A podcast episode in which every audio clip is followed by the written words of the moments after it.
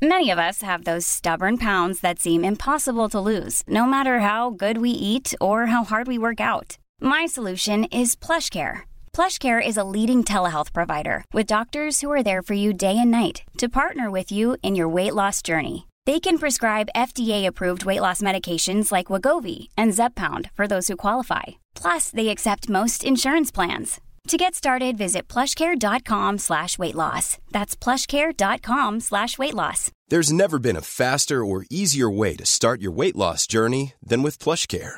PlushCare accepts most insurance plans and gives you online access to board-certified physicians who can prescribe FDA-approved weight loss medications like Wegovy and Zepbound for those who qualify. Take charge of your health and speak with a board-certified physician about a weight loss plan that's right for you. Get started today at plushcare.com slash weight loss. That's plushcare.com slash weight loss. Plushcare.com slash weight loss. Connecting to the big show. In three, two, one. It's complex, providing young people with the knowledge, the tools they need to stay safe on the road. Go down to your child's school and teachers have tattoos and piercings in the bank, anywhere you go. Restaurants are not making vast profits. Pay our suppliers, staff, and we pay our bills. And there's very little left out of that. Join the conversation. Call 0818 96 96 96. Text or WhatsApp 083 396 96 96. Email opinion at 96fm.ie. This is the Opinion Line with PJ Coogan. Corks 96 FM. Bit of follow up on that story uh, from a couple of weeks ago with MTU students. Uh, I was off, Gareth was uh, talking to them about parking and accommodation and stuff, just getting to and from campus, buses and public transport and all that. Going to follow up on that for you later on this morning. Um, I'm going to ask you a weird question. Normally we'd hold this over on, until the Friday, but we can have some fun with it this morning. Um, what's the strangest thing you've ever eaten? Uh, there's a Pizza Hut have put snake meat on a pizza in is it Hong Kong? Hong Kong, yeah. Snake meat. Now it led to a conversation in the office this morning. What's the weirdest and queerest and strangest things you've ever eaten? I've eaten goat. Uh, I've eaten crocodile. Uh, I have eaten kangaroo. I might draw the line at snake, seeing as I'm terrified of the damn things, but we'll see. We'll see. That's uh, coming up later on this morning. Snake on a pizza. It is a real thing. Some people would put it on a pizza before they put pineapple on a pizza. I wouldn't be one of those people. I like pineapple on a pizza. Yeah. Snake meat. Pizza Hut. Can you imagine that coming out of some, can I, something going through Cork with snake meat on a pizza? I don't know. And Bones the Lurcher. It's a sad little story. It's now a happy little story. Poor old Bones was in a, cur- a bag of bones when he was picked up, or she was picked up by the uh, CSPCA. Now is looking for a forever home. Lots to get to. Lots and lots and lots. Oh, I have one of those letters as well.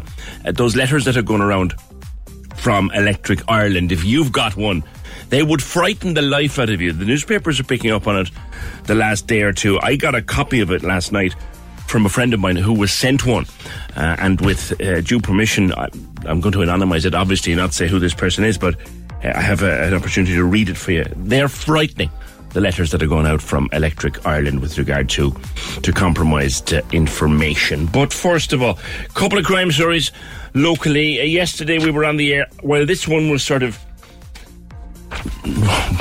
warming up is the best way to put it. It was this um, a pursuit of a truck uh, and a shot fired by a Garda.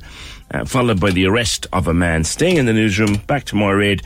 What happened, Mairead? Bring it, bring, bring us through it. Good morning to you. Good morning, Peter. Yeah, so this all kind of started on Tuesday evening, um, and I suppose so. It involved a stolen truck, as you said. So a man has been arrested, and it's following this incident. It involves a stolen truck which was taken from Bandon. Now the vehicle was reported stolen, so naturally the guards were made aware, and it was actually spotted then in the Togher area um, yesterday Wednesday morning. So the driver uh, failed to stop when the Gardaí tried to, you know, say, you know, stop here. You know, we, we know this truck is stolen. Driver failed to stop and they had to put an operation in place. It's called a managed containment operation. That was put in place to stop the truck. Now, the truck, obviously, you know, bigger vehicle than, you know, a car or any other kind of vehicle. So, and the incident, it ended in the Forge Hill area. So not too far there from Togher. That's where it ended. But as you said there, uh, one of the officers fired a shot during the course of this incident incident, uh, but no injuries have been reported. Now, GSOC, as with any time a, a Garda firearm is discharged, GSOC have to be notified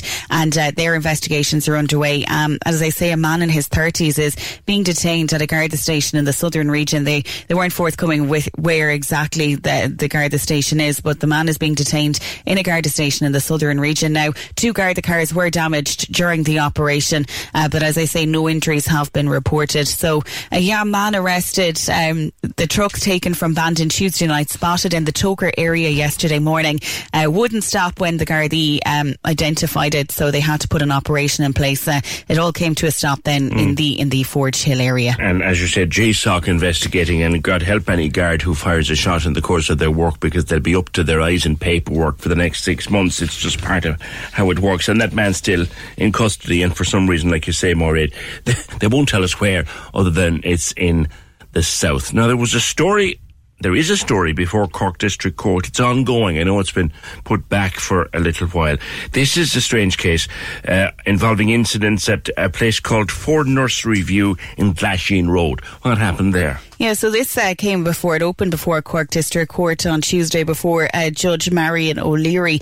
Now, the reason the case is before the courts is there's a there's two men facing a number of identical charges. So the two men in question, Daniel and Donal Lynch, they're aged 62 and 32, uh, respectively, and of their address of Moanmore, Castleisland in County Kerry. Now, what they've been charged with is assaulting a man and a woman, attempting to commit theft of a phone and trespassing to commit theft at 4 Nursery View in Glasheen Road. Now, both these men deny the charges. So in opening the case on uh, on Tuesday at Cork District Court, uh, the so the what the the court heard was a college student claimed that a father and son who owned the house that he was renting for the summer burst into his bedroom, dragged him from his bed, tried to take his phone off him, and threw him out onto the street in his underwear, claiming that he was trespassing. Now the case, as I say, it opened on Tuesday, and George Pendle said that his friend Sarah Corby had stayed in this property in Nursery View on Glasheen Road for the full academic year, so while in college, mm. had stayed there. And he, uh, George himself, had graduated from college that summer and was working part time in a bar. Now, he told the court that Sarah had been informed by a letting agent acting on behalf of the Lynches that she could rent the property right for the summer with several of her friends. And he, George, moved into Nursery View in the summer of 2022, so summer of last year. Okay. Now, what the, the court has been hearing is that uh, George Pendle said that he was manhandled by Daniel and Donal Lynch, who burst into his bedroom at Nursery View on the morning of August 11th, 2022. And he told the court that two men that he said he'd never seen before burst into his room. He said one was about 60, the other about 30ish, and he said they tried to forcibly take his phone. He said one of them gave him a slap on the face, and he said they pulled the duvet off him, and between the two of them, he claimed that they pulled him by the ankles towards the door of the bedroom, and he said he was in his underwear. He said all the while, he was asking what was going on. He said he'd never seen them before. And then he said he was on the street and uh, he just spoke of how it made him feel. He said he felt awful, that it was horrendous to be pulled out of his bed. And uh, he was just wondering what was going on. So he's, he told the court, uh, George Pendle said that the locks then had been changed by the men and that they had to contact the letting agent who was Mark Gosling in order to get their property from the mm-hmm. premises. Now there was a number of housemates spoke um, at the, the court hearing on Tuesday. Olivia Lehan, another housemate, said that she'd heard male voices on the morning of the alleged offence. Sarah Corby had told the court, you know, she'd heard shouting on the morning of the alleged offence as well. Now, Joe Cuddigan, who's the solicitor for Daniel and Donal Lynch, asked George Pendle, you know, if he had paid any rent that summer. And uh, George Pendle said that he hadn't paid any rent because the letting agent, Mark Gosling, he said, hadn't come back to them uh, with a price. Now, he refuted suggestions by Joe Cuddigan, the solicitor, that he was going to do a midnight flit and not, pay, not pay mm-hmm. rent. And uh, Mr. Cuddigan said that George Pendle was living there rent free. And he said he claimed that he had no intention to pay. Now, um, Sarah Corby, who I mentioned there, was a housemate, uh, living there said that Donal Lynch had told her to get out of the house and she said that she was informed that she was trespassing. Now she said she followed Mr. Lynch down the stairs and that's when she saw Daniel Lynch and she recognised him. Mm-hmm. Now she said to him that it was a miscommunication between the letting agent and the landlord that they knew and that they, they knew that they were there and that they weren't trespassing. And she said she followed the two men and the other tenants outside. So that's when the Lynches told them that the locks had been changed. They told us that they weren't allowed back in to get their stuff and, you know, they were crying. She said, you know, some of them uh, you know, she'd no shoes on herself. She said she told the court this. Now she, um, Miss Corby told the court that she had exchanged texts with a partner of one of the men that summer about a leak and the grass being cut. Now, meanwhile, Mark Gosling of Behan Irwin and Gosling, the commercial estate agent, said that while inquiries had been made by Sarah Corby to rent the property for the summer, that there was no tenancy agreement in place, and he told the court that uh, he said that he'd assumed the property was vacant and that the students had left. Now he said that he had put the suggestion of a summer rental to the Lynches but had never actually heard back from the landlord or from Sarah Corby.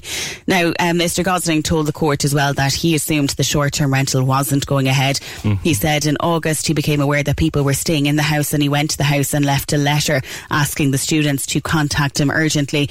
Now, he told the court as well that he didn't receive a response. He said he went to the house on the evening of the 9th of August in 2022. He was met there, he said, by George Pendle and he said Mr. Pendle agreed to pass on his details for the other tenants to pay rent, but he said that nobody contacted him or his staff in the coming days. Now, he also told the court that he informed the landlord that he had made contact with one of the tenants about collecting rent. He said he was contacted then by George Pendle on the 11th of August 2022, who asked him for assistance. So, uh, Mr. Gosling said, you know, he went to the house. He said five people were outside. He said that the young people outside were upset. He said that uh, George Pendle and Sarah Corby they weren't properly dressed, and he said that George Pendle told him that he'd been assaulted during the incident, and he said he rang the landlord to arrange access to the property. And uh, Mr. Gosling was asked in court by Mr. Cuddigan, the solicitor, if he viewed the people living in the house as squatters, Mm. and Mr. Gosling said that he did. So this, as you say, Peter, this all opened on Tuesday. Now it has been uh, adjourned, and it was for mention, and they want to fix a date to hear its conclusion. And it was also said in court that during Garda interviews, Daniel and Donal Lynch had indicated that when they went to the house on the day of the alleged offence, that they thought that the property was empty. You know, they met at 8 a.m. They said they changed the lock in the house, but then they heard noises in the property and they realised people were actually staying there. They've both denied suggestions that they assaulted any of the housemates in the house, and the court heard that the men claimed that they'd been treated in an aggressive manner by one of the men. It was claimed that Daniel Lynch was kicked in the chest by George Pendle. Now, Daniel Lynch said in his Garda statement that he wanted everybody out and nobody hurt. Um, he said that his house in Nursery View had been left in a wreck with clothes and rubbish strewn throughout, and uh, Judge Marion O'Leary heard that the landlords were down 5,000 euro in rent for the summer. So, as I said, the case uh, was adjourned. It was adjourned for mention, but they want to fix a date to hear its conclusion. And as I say, it centres around those uh, charges that both Daniel and Donal Lynch, aged 62 and 32 respectively, are facing, and that's of assaulting a man and a woman attempting to commit theft of a phone and trespassing to commit theft at uh, 4 Nursery View in Glasheen Road. And uh, as I say, both men they're denying the charges. Okay, okay, Mairead, and that's back before the courts in early December, we understand. 11th of August 2022, these incidents occurred. Thank you for that, Mairead Twohig, from the newsroom. That's one we'll come back to, because that's fascinating. That's fascinating. All right, where are we going? Yes, I've got this letter. So these are the letters. We'll, we'll do more on it over the days to come. Uh, it, it started to surface in the last few days. Letters going around uh, from Electric Ireland. Um, if you've got one, call me at 0818 96 96 96. I'm grateful to a friend of mine uh, who I have agreed I won't use his name, but they've got one at their house, and it says that credit and debit card details, which were provided to Electric Ireland to make a bill payment on your account, either by yourself or someone making a payment on your behalf, may have been compromised. So too may your name, address, email, phone number, bank details, and date of birth. Garda Síochána is investigating. It then goes through a list of instructions as to what you might do if you are one of the people affected by this. You need to cancel your cards. You need to re- renew your bank account details and check with your bank that there's been no fraudulent activity and you need to take appropriate steps to safeguard your financial situation going forward. You're also asked that if you do notice anything out of the ordinary, you contact Electric Ireland and tell them so they can use the information as part of their investigation. Now, there are supposed to be thousands of these letters going around. As I said, I have one in front of me, sent to a friend of mine, whose name I have agreed not to use, but I can vouch for their truthfulness, I tell you that. Ooh, that would frighten, if you get that would frighten the living life out of you. Frighten the life out of you. Because if you, we do all of our payments these days, don't we, online, using cards and all these kind of things. And this Electric Ireland letter says your cards may have been compromised, your details may be out there, your email, your phone number, pretty much everything you've ever given Electric Ireland could be out there in somebody else's hands. Somebody who wants to do a lot more than just charge you for the use of the electric. We'll come back to that one. There are loads of those letters out there. 0818 96 96 96. I always love getting a new book in from Nicola Tallant because even though she is an investigative reporter and everything she writes is fact, her books read like novels and they engross you in whatever she's writing about. This time she's written about Ireland's cocaine problem, Ireland's cocaine crisis. Her new book is called Cocaine Cowboys The Rise of Ireland's Drug Lords. I'll talk to Nicola next. 0818 96 96 96. Join the conversation. This is the Opinion Line. With Hidden Hearing, changing lives with the latest hearing health technology. They're all ears. Visit hiddenhearing.ie. Corks 96 FM. You want the biggest hits? Yeah, we are really hooked on this now. Oh, this song is class. Oh my god, when I just heard that when I got into the car, it just brought it right back. You got them right here. The Hit Mix. The Hit Mix. On Corks 96 FM. New music. I want to hear that new tune. Fresh. Fresh new music. The Hit Mix with Brian McAvoy. The Hit Mix. On your smart speaker. On your phone. And on your radio. Weeknights from 8. On Corks 96 FM. Nicola Tallant uh, writing about the characters, the murder, the mayhem, the money of our cocaine problem in this country. Cocaine Cowboys is the name of the book. And Nicola, like like a lot of your previous work, it reads like a novel, and you have to remind yourself several times this is reality. This is our country. This isn't what you're making up. This is true. It's all happened, and it's pretty horrible. Good morning. Good morning. Yes, sometimes fact is stranger than fiction, as they say. Um, yes, look, we have a massive, big cocaine problem here in the supply and in the demand. And obviously, we have really kind of hit the international stage, global cocaine trafficking with the Kinahan organised crime group, which started off as a street gang and within a couple of decades have ended up at the very, very top of this industry and sanctioned by the US. So we're very much on the map when it comes mm. to cocaine. And obviously, Cork has been sort of an area which has been blighted by it from the very beginning. Yeah, your story starts first- really back in 1993 with a, a, man who's now retired from politics, Jim O'Keeffe, standing up in the Dáil to warn about our coastline. Yeah, it does. Like you know, and and it was interesting for me as the book was finished, and you know we were preparing to publish that that MV Matthew. It was like as if it had come full circle, because of course the first seizures of cocaine and kind of si- significant ones were down around Cork, and then we had a lot of um, incidents of bad weather and various other things with ships coming in to, to berth around the harbours and obviously been found to have been, um, you know, all the insides taken out of them and packed with cocaine. And we see from the beginning, from the early 90s, I think that we're more concerned about cannabis, but actually we've no idea what's coming at us with the cocaine. Um, and those few decades have been a cocaine gold rush into Europe when the South Americans saw Europe as a growth market. And, you know, they, they have been obviously pushing the, the, the coke this direction ever since and to a very, very willing marketplace. Um, Ireland comes out regularly at the top of these reports you see from the UN or from sorry from the UN or from Europol as being some of the highest users in the in the globe of, of cocaine. um, going which is the, just yeah. extraordinary, really. Going through the book, Nicola, while re- you, you talk about the Kinahans and you talk about tragedy like Katie French and the, the, awful murder of that young lad, Keane Mulready Woods, among others, and you bring us through this cast of characters. I get the impression from it that you want to get a strong message across to the casual user, the person who takes a line or two instead of or in or with a pint on a Saturday night. You're feeding this. For sure. And I mean, this is a message that just doesn't seem to connect with people. You see, with cocaine, you have this situation that you have the regular day to day users of it who are a lot of them poly drug users. They may have addiction issues. They'll buy whatever is available.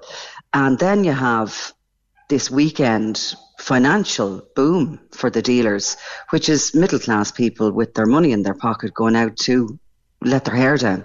And they're buying a bag of 70 euro, 100 euro of cocaine or whatever. Some of them it'll do them the night, some of them it'll do them the weekend. But they just have this complete disconnect of where that money's going. And I think they just feel, sure, look, it's just a drop in the ocean. What is my 100 quid in this bigger picture? But of course, all those 100 quids come together. Um, and create these billionaires who are very immoral people and who are sending all this misery back down the lines. And the point I was sort of trying to make was that you know, the underworld, as we call it, and middle class and high society kind of collide when it comes to cocaine.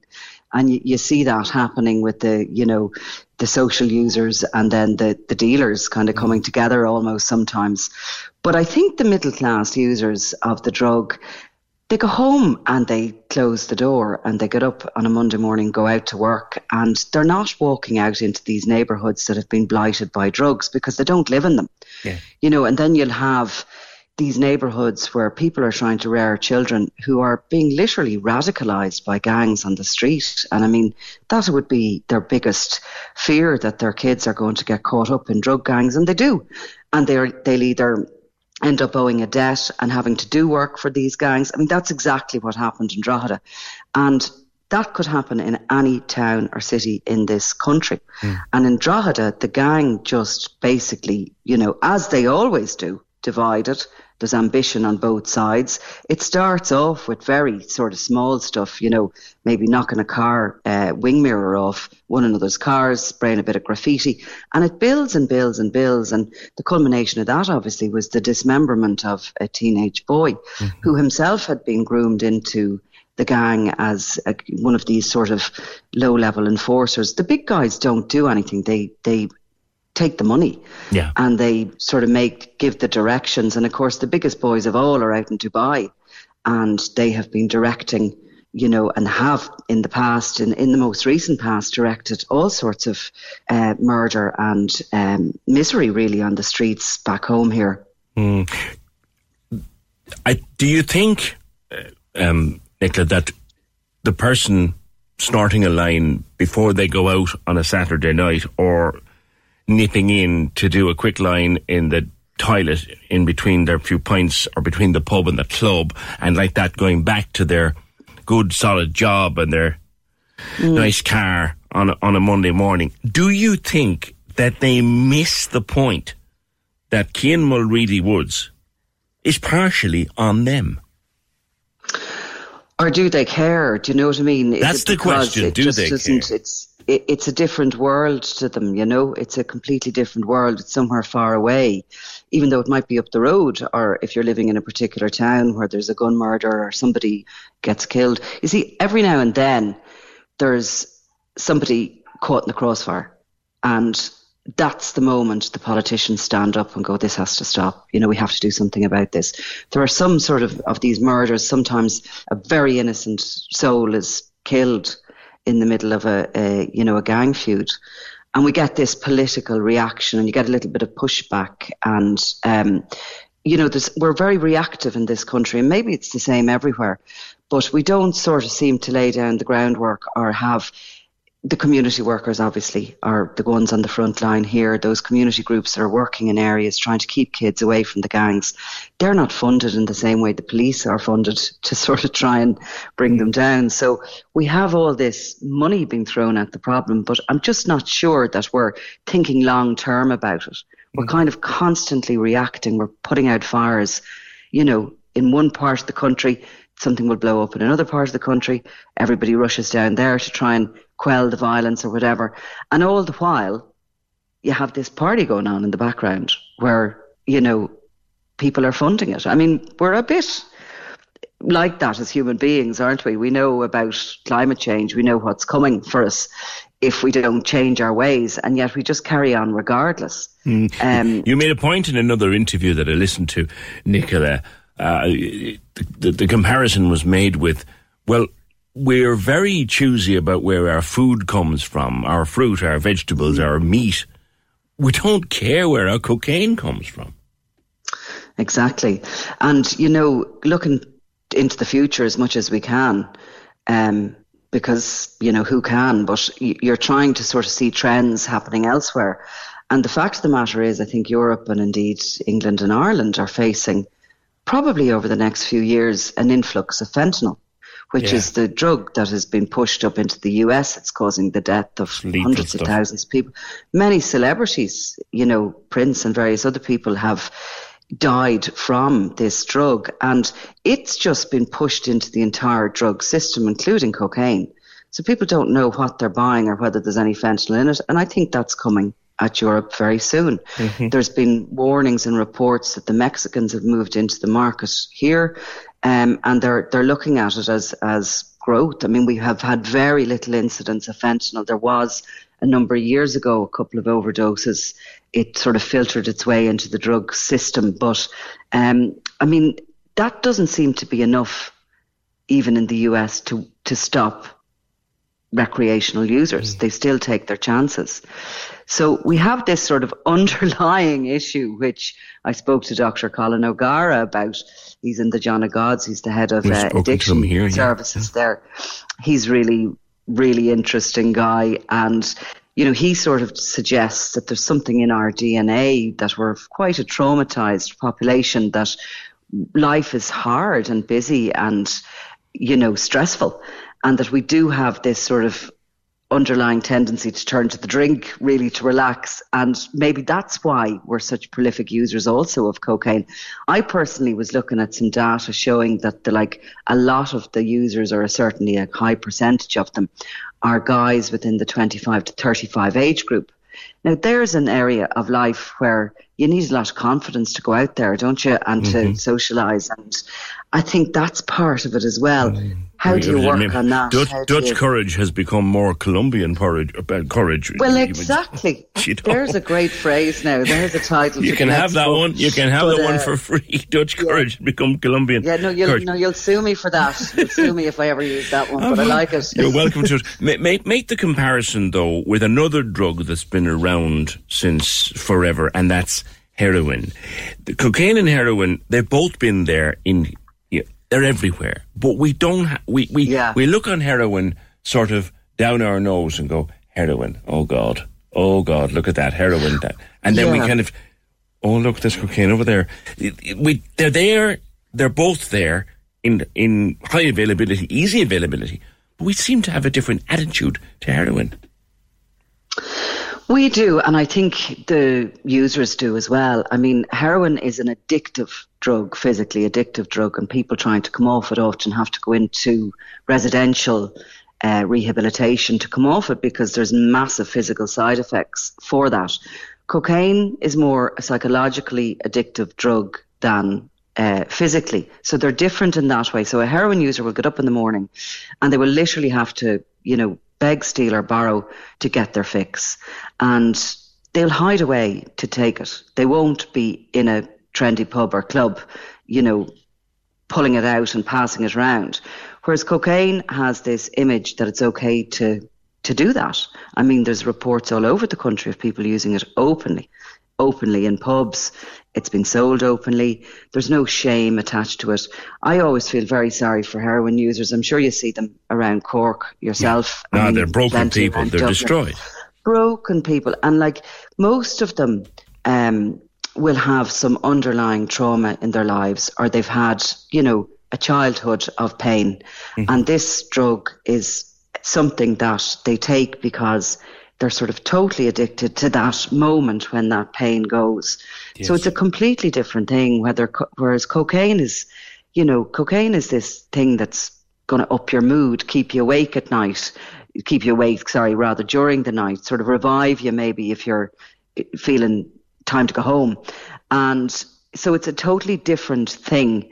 But there's an addiction to that as well, really, that feeling, that sensation. And I think what happens is people start taking it and they just put it down to being recreational and then it sort of creeps into like you know instead of using one night a week they're using two three they're spending more money on it their personalities will change and it has bad effects on moods and mm. all the rest of it but again people taking it know all that they don't need me and i'm not a medical person they don't need me to tell them that but um, it's kind of been used like teenagers teenagers using cocaine. When did that happen?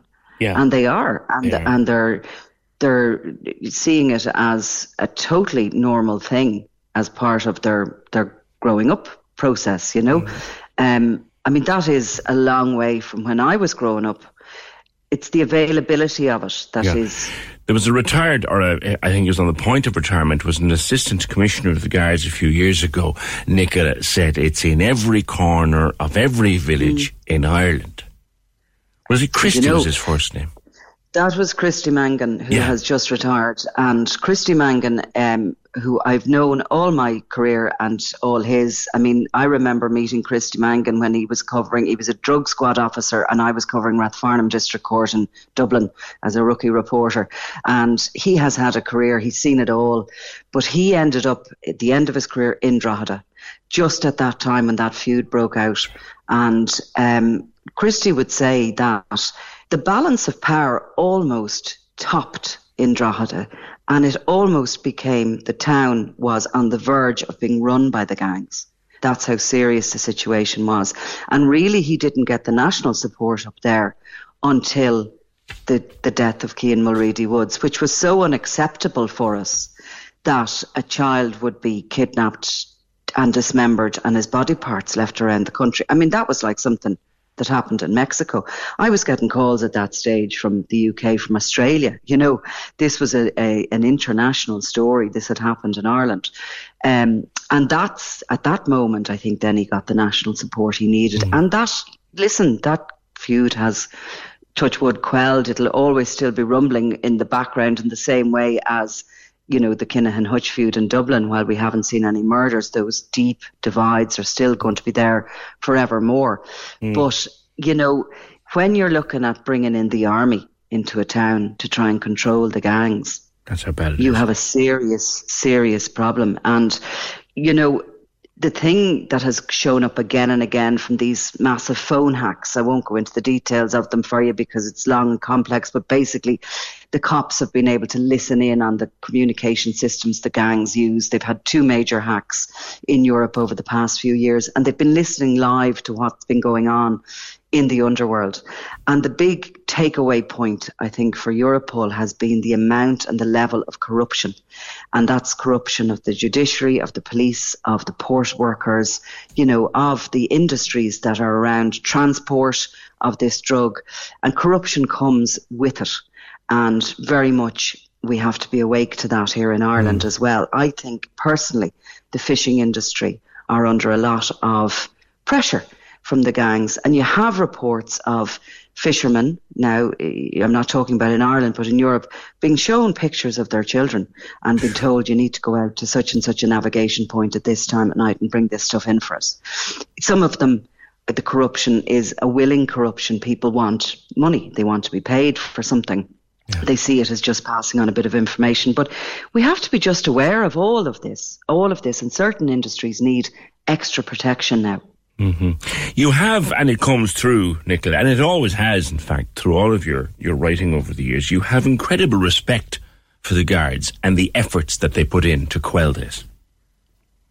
Well, when you when you see them, what they're going into, I don't know. Did you watch that thing on Virgin, the guards? It was called the, yeah.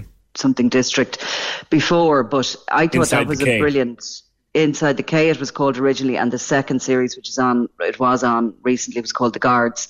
Brilliantly made documentary, fly on the wall. Took a long time to make, but you see the situation they're going out into, and the kind of people they're dealing with, and the chaos, and how they're trying to navigate you know, maybe arresting somebody who's running a crack den in a house where there's children in it and how they want to leave um, a memory of those children that they were respected and not because, you know, you don't want the guards, you don't want communities or young people to think that the guards are just out to get them.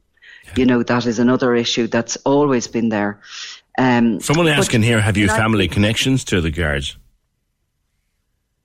I actually do have members of my wider family who are guards, but I've never been a complete and utter songstress for the guards. I can No, tell know you, that, yeah. I've done as much. I've done as much work uh, pointing out some of their uh, incapabilities as I have their capabilities.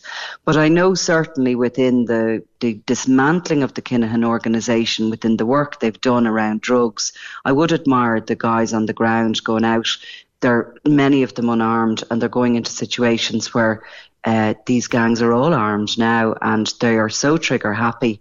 Um, and, you know, I mean, again, I don't, I don't particularly uh, have a particular grow for the guards. I'm not somebody who's coming out saying everything they do is right. Never have been. Um, but I think that they're facing down a monster. And I think that they are not the only ones that we need to see as fighting this. I mean, we need education, we need social services, we need the community workers as well to be well funded, well respected, and given as much of a forum as the guards are when with, with their work, because it's as important. If they can navigate a young person through, it's only a small period really of their lives when we're all been daft between, you know, whatever you are, 16 and 19, 20. Usually, if you get to the other side of that, you get a bit of sense, maybe a job, a car, a girlfriend or a boyfriend, whatever it is, and you settle down a bit.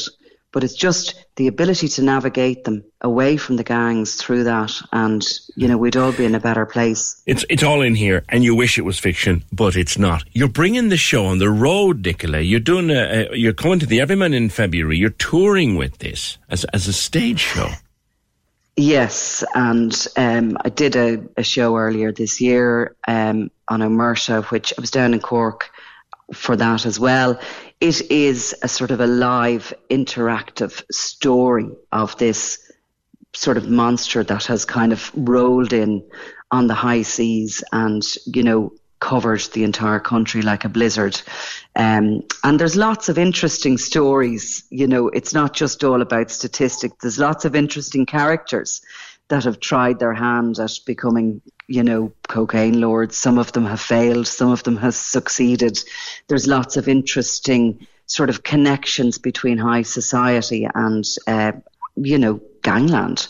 Um, and it'll be all those stories. Um, I do a second part, which is a kind of a more entertaining, shall we say, but it's a live podcast with my co-host on the, the Crime World show, Niall Donald. So, look, I don't know. I never thought I'd be bringing this kind of thing to the stage, but there's an appetite for it. sure people is. are interested in this.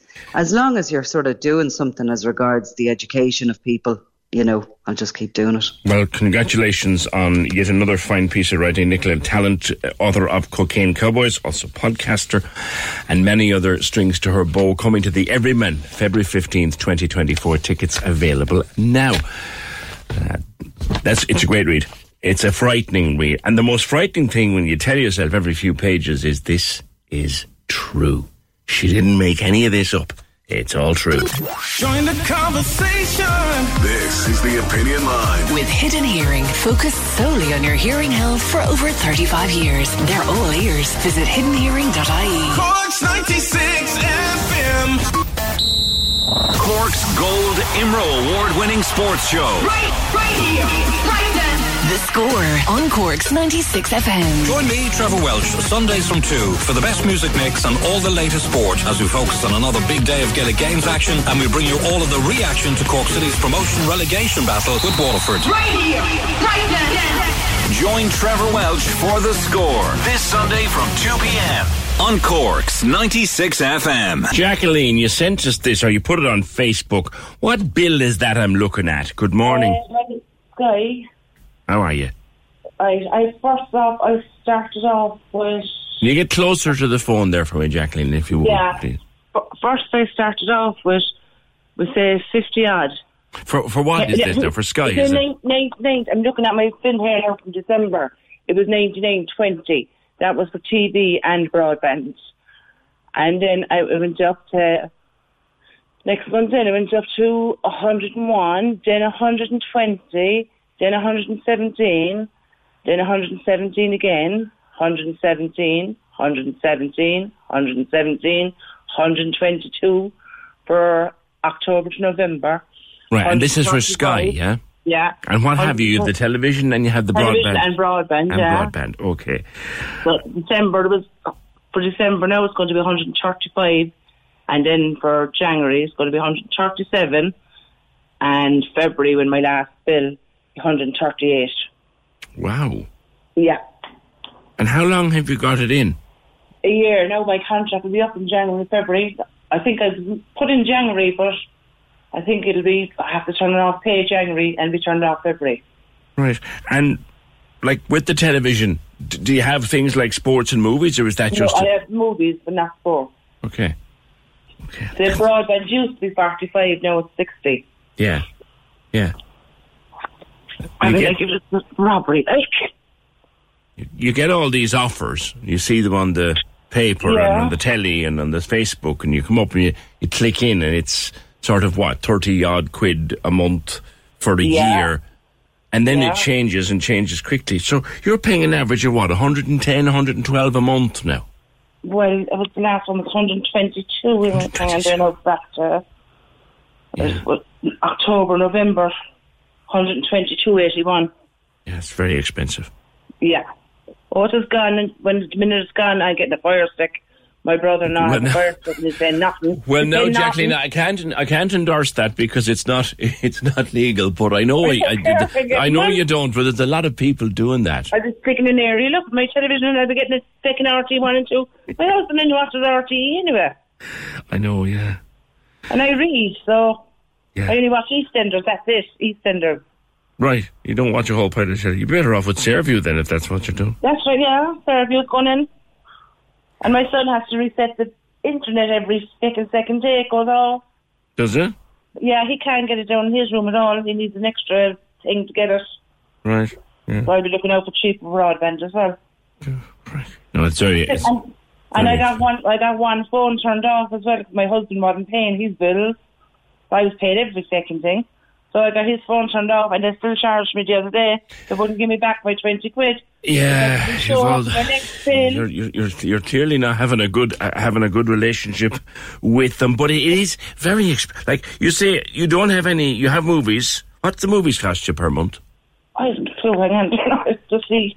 I don't know. I don't even watch it. Hang on, subtotal. Sky Cinema subscription is eighteen. Sky HD with Ultimate ad TV ad on discounted, six quid. So Hmm. TV ad on. I don't know. Just What was your basic telly package? Sky Signature. I didn't know what Sky Signature is. Discounted from thirty one sixteen to twenty five. My TV charge is seventy two ninety seven, and broadband is sixty. Yeah. And uh, they're going up next month, and it'll be going up the next month, and they'll be going up until they're finished. And if I try and get out of contract, I I saw a post yesterday. Somebody tried to get out of contract and they wanted three hundred and fifty. You have a home landline, do you? That's included in it. No, I don't. You don't. Okay. No. Okay. now that's expensive. All right, Jacqueline. You're paying what? You, so your last bill was what? 100 and 122 something. 122. That's that's expensive, Jacqueline. At odds with her Sky bill at the moment for TV, broadband, um, 122 was her last bill. She, I can't endorse this, lads. I can't. Um, but Stephen says, uh, I pay 75 euro a year. I've absolutely everything. I make no apology for having a fire stick when media companies are literally robbing their customers. No apology whatsoever, says Stephen. Cork. Yeah, okay, okay, Stephen. Do you know what's putting up the price of the sport, though?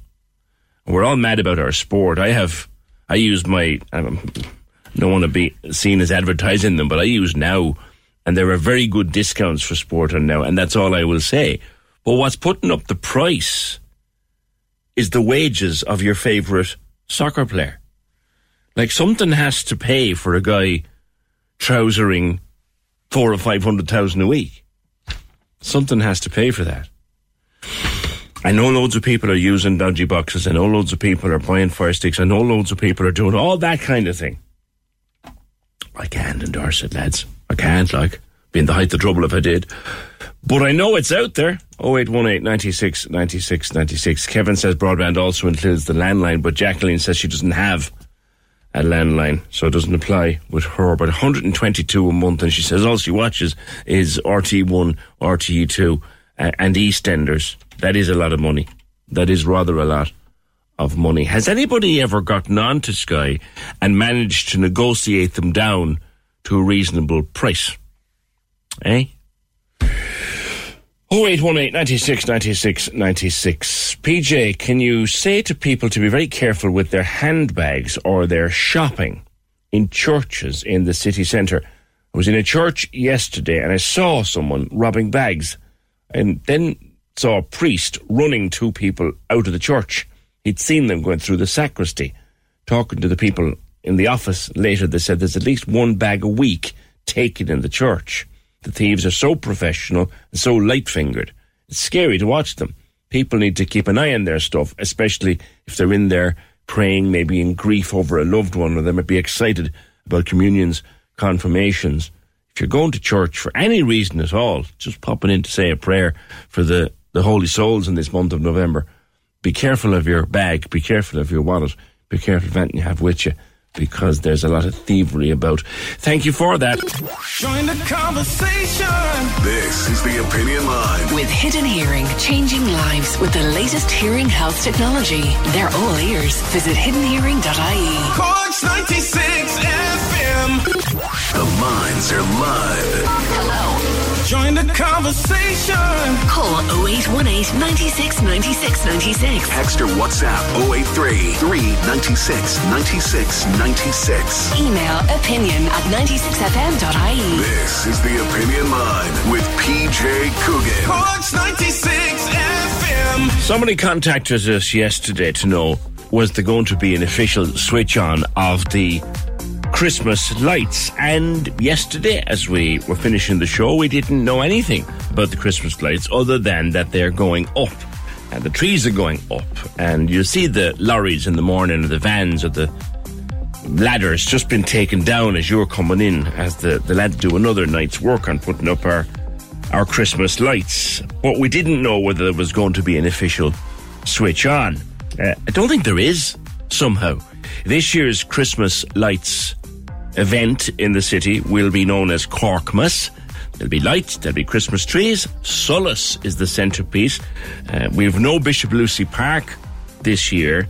Uh, the focus, the centrepiece will be at Emmett Place down there on the public plaza and looks exciting. Looks brilliant, actually.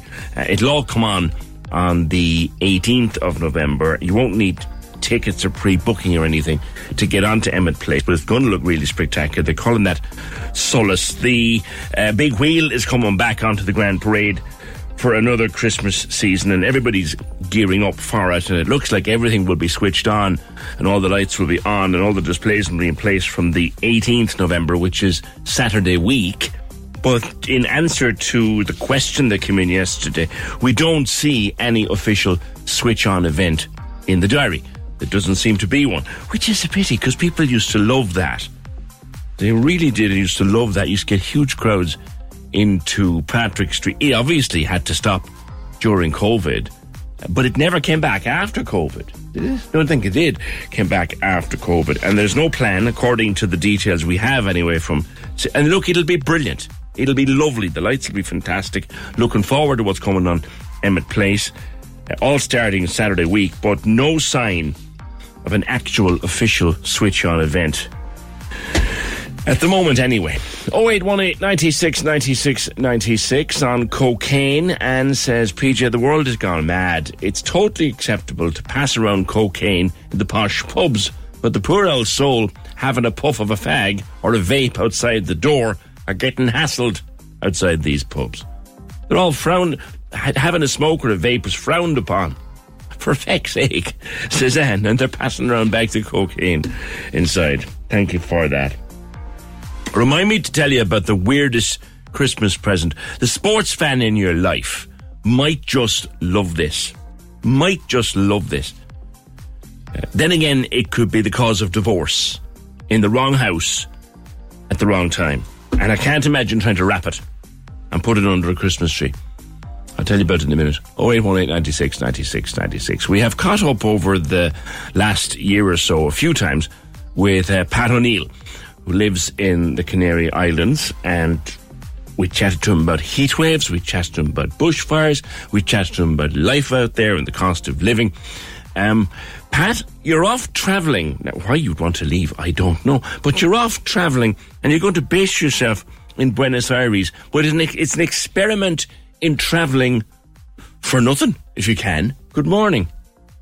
Good morning, PJ. Yes, uh, kind of. Uh, why am I, uh, I like? I have a traveling bug. I, I've travelled a lot of places in the world, um, so I've been there before, PJ, about four years ago in Buenos Aires, and um, this time I reckon I can do a cost neutral. For, How? for nothing. It's not really going to cost me. Um, well, I'm going to rent out my apartment here for two months to a friend of a friend, and I have already booked an apartment in Buenos Aires for two months. Um, say, for example, I'm going to get 1500 euro for my place here. And I have one over there booked for 900 and the excess then has booked my ticket over, you know. And um, then the cost of living is cheaper over there as well. So I reckon I can do it for cost neutral. Why do you want to go there?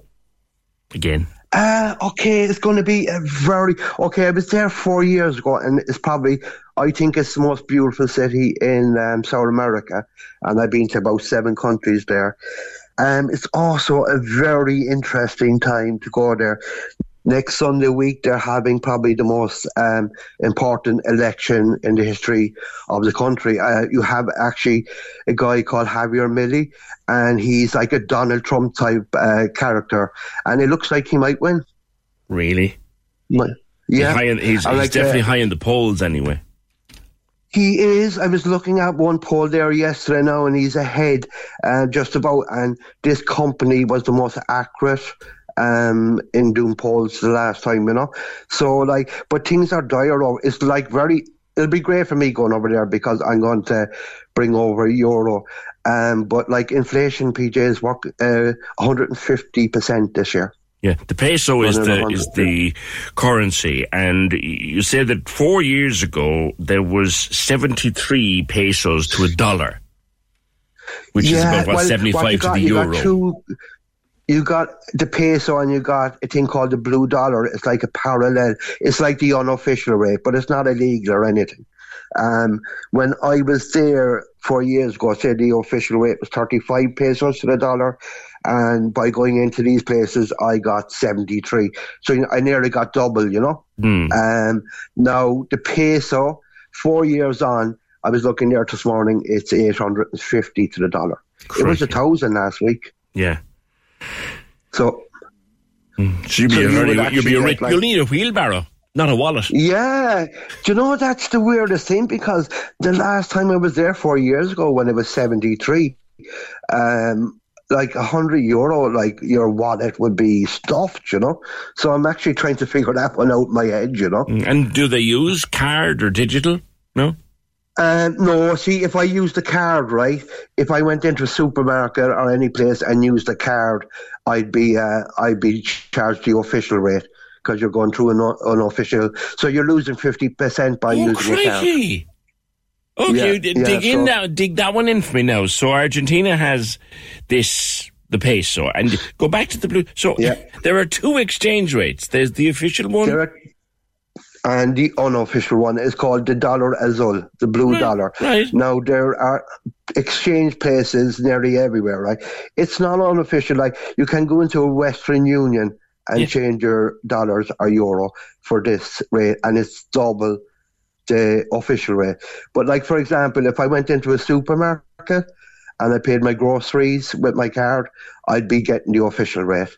I see. I see. It's very Yeah. strange. So, you'll be I'm cashing bringing- those I'm everywhere. a- oh, I'm I'm emptying. Uh, I'm up to the ATM. I'm bringing a lot of euros with me because, like, basically, like, I'll get twice the money uh, using my euro. You know.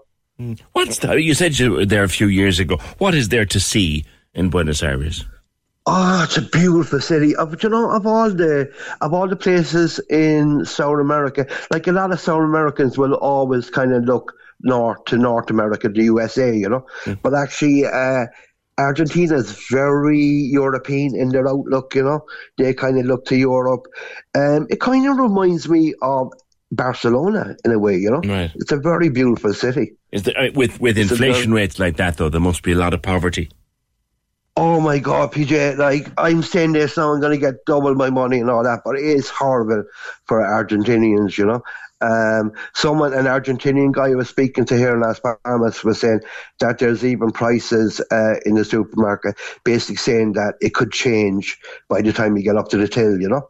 Um, like, yeah, it's like running at uh, inflation is running at uh, ten percent a month, so like that's two and a half percent a week. You know, so we, we currently we currently have an, an, an inflation rate, and we're we're we consider it a crisis. We have an inflation rate of what seven or eight percent here, and yeah, it's hundred and twenty four percent.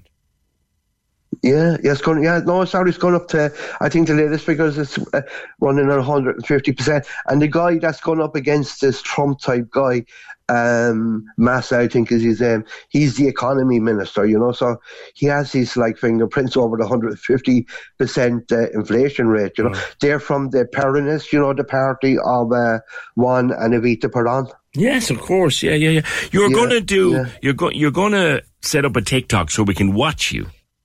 Yeah, I've set, I have it set up right now. I'm going to still do stuff from the Canary Islands. I set up a TikTok there about a couple of weeks ago. It's called Vamos V A M O S Canary Islands. And um, like I'd really appreciate if people followed me, or if they were interested. Um, I have about 700 followers, but I need a thousand to go live, and so I would love to go live there and, and look at political rallies and just explain to people how you would go and change currency. Now, it's really bad for Argentinians, uh, PJ, but it's a fantastic uh, place to go right now as a tourist, you know. Yeah, is it safe? You'll never get better value, you know. Is it safe? Um, I didn't have any problems there, but, uh, you know, it's like uh, bad times kind of make good people maybe do bad things, you know. Hmm. So you just gotta be, you just gotta be wary, you know, not flashing the cash or, you know, doing anything stupid, you know. But I got through South America four years ago. I spent traveling seven months, and I wouldn't say without a problem, but you know, I, I survived. It's the best, the best way to put it, you know. Just Yeah. by being not being stupid, you know. Yeah, what's the climate over there like? I mean, I know you're leaving. You're leaving the island of no winter. Yeah, and I'm going to the summer because it's uh, past the equator, so they're now actually heading into the summertime. Right. Yeah, so I'm leaving. I'm going from summer to summer, really, you know. And it's not too hot, like you know, it's in the 30s, but it's not oppressive or anything like that, you know. You're well used after the year you've had over there. Yeah, yeah, sure. It was horrible here. Uh, it was in the 40 Celsius there for the first 15 days of October, like, uh, and they never went under 30 a night, which was too hot, you know. But it's back yeah, to had. normal now. There was a heat again, wave you in. October. I heard about that. There was oh, a heat. it was crazy. It was crazy. Over 40 degrees during the day and not going under 30 at night. That's hard. was absolute. Oh, believe me, uh, I couldn't sleep for most of it at night. I don't mind it during the day. It's just the night time is uh, trying to get to sleep, you know. But it's back to normal now again, mid twenties and beautiful and sunny, you know. And you're and you're leaving. I don't know why, but no, I know you're going to a place that you want to know more about. Now it'll be Vamos Canary Islands, and that and and that's the TikTok you'll be using. Throughout your That's trip, the yeah. TikTok one I'm using, and I'm already posting stuff about the Canary Islands on that. And I'm going to be uh, just basically I'm posting uh, what's it like to live in the Canary Islands, buying property, Mm. rent, that kind of stuff. Great, You know? great. Remind people again, Pat, because they're saying, who is this fella who lives in the Canaries and he's gone off for two months to Buenos Aires and he seems to be living the Yeah. life, the life of Riley. Tell us a bit about yourself. How did you end up in this lovely part of the world in the first place? Uh, well, I say about eight or ten years ago, I was living. I'm actually from Albert Road in Cork City, you know, as they used to call it years, Jewtown. Jewtown, yes, they Um, still call it Jewtown. So, yeah, yeah, great place, great place to live. Um, but um, one winter I was working online, and I said to a friend, it was a horrible winter. It was like storm after storm, and I said like, oh God, you know, I, I'm getting out of here. So. Because I, I, I asked a few people I worked with, and they said once I could work abroad, you know, or once I could uh, work away, it was fine. So I came to Gran Canaria for three months, like November, December, and January, and I liked it. I came up to Las Palmas one weekend of that, and I absolutely loved it. And then I, when I got back, I just couldn't settle. And then I came back to Las Palmas in July or something the next year. I think about 2015 or something like that. And uh, I, I didn't know anyone here. Didn't absolutely know anyone here when I arrived, you know. And actually, the first day I was inside an office uh, signing a rent agree- agreement, and I met a man from the Hinch in County Clare who is actually my best friend today over here.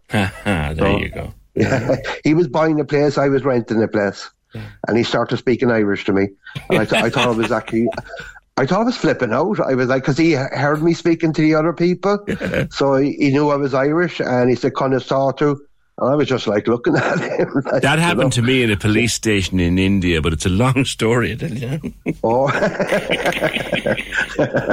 yeah, I have a couple of police station ones as well that I prefer not to share. So, so you're living work out there now since what 2015? Yeah, yeah. So uh, two years ago, I sold up in Cork, and I, I, I came over here. You know, so I'm like, you, there's a friend of mine recently. He has a house in Dublin, and uh, house here, and he said we're very similar. And I said we're not similar at all. I said I sunk. I'm like mutiny on the bounty. I'm sunk by ship. I can't go back. You know, Mm. but I'm happy here. You know. Good for you. Good for you. And enjoy Buenos Aires. We'll keep in touch with you. You know what? We might even we might even have a chat while you're out there.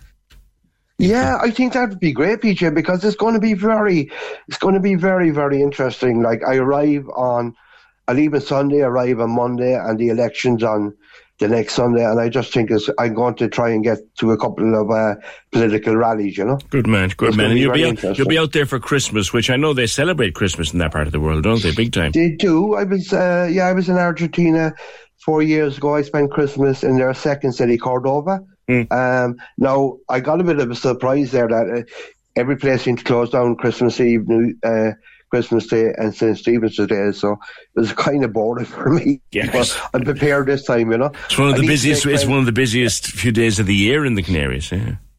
Yeah, yeah, crazy, and it's hopping here. It's still as busy as ever, you know. Good. Good to see Like, that. Yeah, yeah, that. busy as ever here. Yeah. Did, you- did you get married over there? Somebody wants to know. no, no. Someone actually asked me that. Uh, someone asked me that recently. Like, uh, uh, any luck with the any luck with the women in the Canary Islands? I said no, but that's everywhere, you know. Are you But, uh, single and no. ready to mingle? You are, Lang. I'm single at the moment, PJ. Yeah, yeah. And there've been, Yeah, there've been no yeah. mingling. There've been no mingling. no mingling. No mingling. You know. Listen, Yeah. Pat, we will catch up. We will catch up. And here's what we're going to do now. We'll definitely catch up. If we don't catch up before it, we will catch up uh, in Christmas week. Um, when we catch up with Irish people and Cork people around the world. So book him in for Christmas week uh, from Buenos Aires to see what it's like over there. Pat O'Neill. Vamos Canary Islands. Vamos, V-A-M-O-S. Vamos Canary Islands on uh, TikTok. Uh, that should be interesting to follow that. He's heading out because he can. He's renting out his place in the Canary Islands. The rent in Buenos Aires is half. He'll fly there with the change and get himself through a couple of months. He earns a few quid through Vamos Canary Islands and other such things. Don't be worrying about him at all. I'm just jealous. I'm just jealous as hell. So I am. Thanks, Pat. 0818 96 96 96. Here is the gift, the Christmas gift that could get you divorced, could get you Uh, it could be the best Christmas present you ever bought for someone, but be very careful about it. Have you got a GAA fan in your family? And I mean a real fanatic. Like, are you married to one? A GAA fanatic. Did you know that you can now buy them their own seat from the Cusack stand in Croke Park? No, no, no. Not actually a season ticket in this. You can buy the actual seats. There's 250 of them going on sale. They're refurbishing the lower stand in the Cusack. And they're actually taking the seats out of the stand and selling them to people. You could put two of them in the front room, or one even, but definitely one anyway, maybe two. You could put them in the front room, facing the big television screen, and put a little mini fridge in beside. That'd be a great. wouldn't that be a great Christmas present? No, it might also get you divorced. I know that. It reminds me of a time. Uh, my local when I lived in Carrigaline was Cogan's. It's now Maple Lane. But my local at the time was Cogan's, and there was a little gang of us used to meet down there every Tuesday night. I was off most Wednesdays, or didn't start work until late on a Wednesday, so we was there's a gang of us went down on a Tuesday night for years and years and years while I was living in Carrigaline. Just a couple of points, maybe watch a match, bit of crack, few stories. But you know yourself now, a few lads, might be anything from four to fourteen of us on a on a Tuesday night. If I didn't turn up on a Tuesday night, someone would ring me the following day, see was all right. There's that kind of a thing. The postman, Henry, the old postman from Carrigaline, just knock on my door if I hadn't made it, and he'd say, "You all right? You all right? We aren't there last night." But they did a, a refit at the pub one time um, Finbar and Colette, gotta be good to them both, did a refit of the pub. And me, having been down there on a Tuesday night and maybe had one or two more than I normally would have, what did I put into the back of a taxi to bring home only my stool? My bar stool. it was almost the fastest divorce in the history of divorce. 0818 96 96 96. Join the conversation.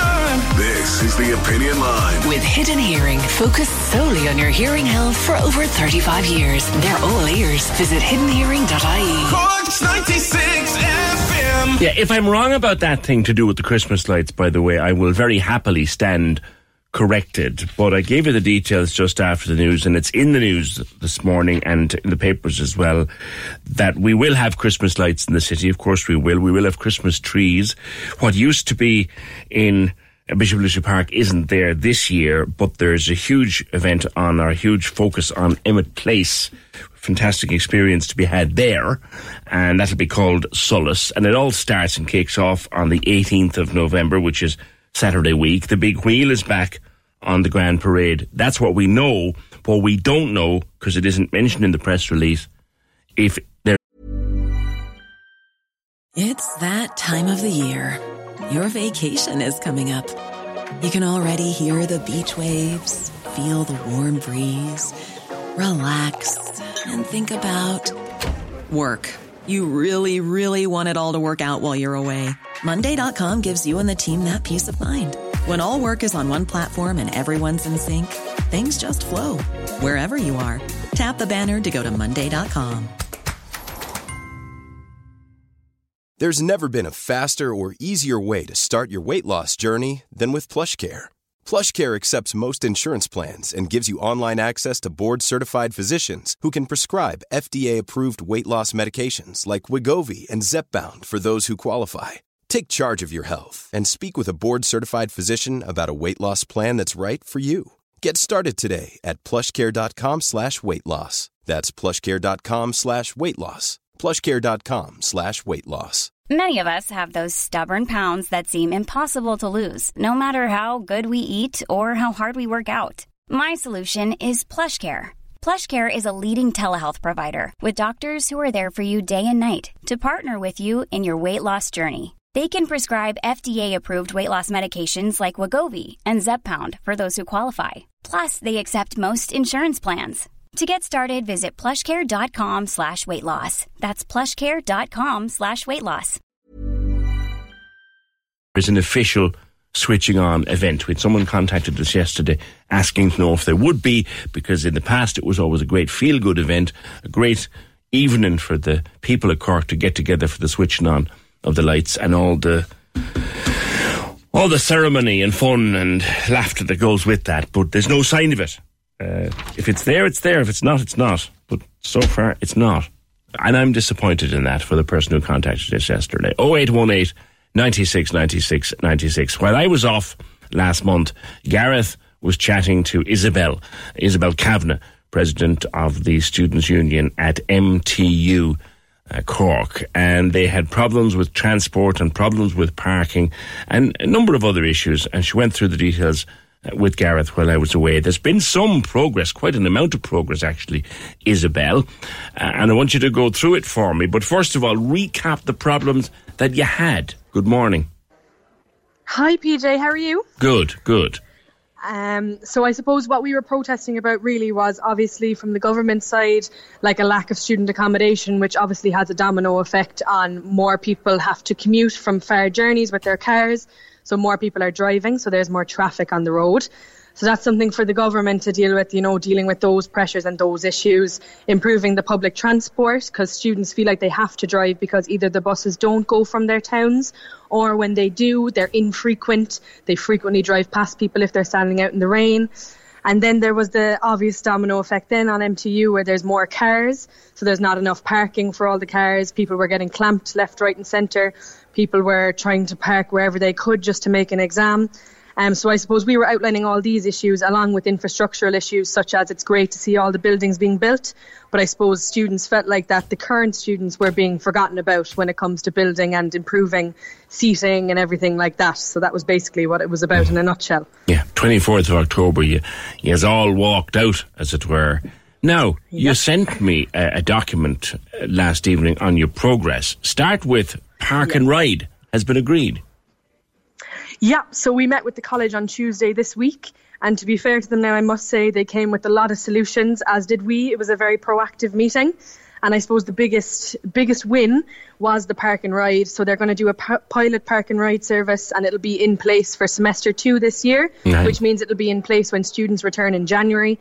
And then the park and ride service will be in place from September semester one next year. So the new round of students that come will have access to it as well, and it'll run from the Curraheen Greyhound track.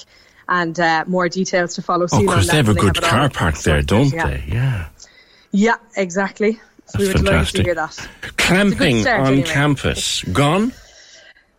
So it's suspended at the moment, currently, um, except for when obviously if a car is blocking an emergency service vehicle or causing an obvious obstruction or where a vehicle is parked overnight without permission. Okay. Just because we noticed that since there's new student accommodations dotted around the college, they've failed to input parking areas themselves. Mhm. So a lot of students obviously have to park wherever they can. So they've been leaving their cars overnight in MTU, which obviously is causing a knock-on effect for students trying to park in the morning. Then. Yeah, people were coming in really early, and another one of your issues was you couldn't get a bite to eat in the canteen. That's been addressed. Yeah, so the seating in the canteen as well. Um, so first of all, people were saying that because they have to come in so early due to the lack of parking, they have to park their car early. So they'd love for somewhere to go and even heat up a breakfast or something like that themselves. So the canteen will now be open at the doors will be open from half seven, which actually started this morning. Um, it used to be open at quarter past eight, so that's a big difference. Right. Um, and also, they're also committed to revamping the West Atrium, which is the overflow canteen. Currently, it's just chairs sprawled around the place. The space isn't really us- utilised efficiently, so they've committed that they're going to revamp that in the coming months as well. This has been a very productive meeting you had the other night. Now, another gripe was that the, while the public transport services are there, they don't go close enough. They're not frequent enough. You wanted you wanted uh, more on-campus bus stops and, or close to campus bus stops. I suppose, yeah, that was another one of the things. We have a bus stop on campus, but the problem is that the buses that go to it, only the 205 stops on Yeah. campus. And when we were doing our walkout, we actually staged a blockade in the car park where the highest authorities parked their cars in the morning, and we were watching the bus as it was coming in, and the 205 was heavily full at quarter past eight. So, you know, there should be two buses at least running at these peak times to ensure that students can come to college and that the bus isn't driving past them. So, I suppose MTU has committed to the formal liaison with the Transport Infrastructure Ireland, the NTA, and Bus Éireann, with the aim being to increase the frequency of bus service at peak times and the provision of additional bus capacity at the on campus bus stops. And obviously, this liaison will include demands for both Bishopstown and Ring- Ringaskiddy areas.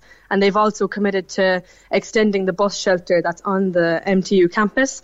So, during, I think it's during the summer, they're going to be, um, the NTA or Bus Éireann are going to be making that bigger so that when students are trying to wait for the bus because there's huge queues of them that they'll have somewhere to stand in out of the rain. So that's another good thing as well. What's this about a commuter bus service then? Uh, privately privately operated i imagine but but coming in from towns where where people to, to get the college that isn't currently supplied by by regular buses yeah, so this is still in the works with the college, but they're basically working with a company to explore the possibility of direct commuter bus services for students linking nearby towns, and it will be managed through a booking app then.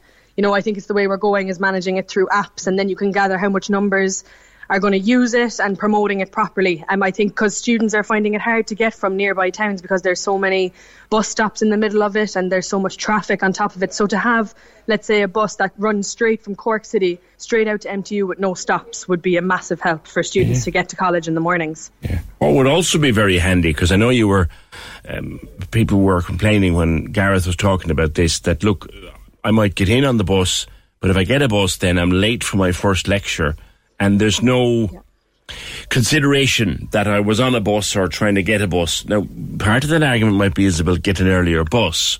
But for people mm-hmm. who can't have an earlier bus or there isn't an earlier bus for them, what's happening with the timetables?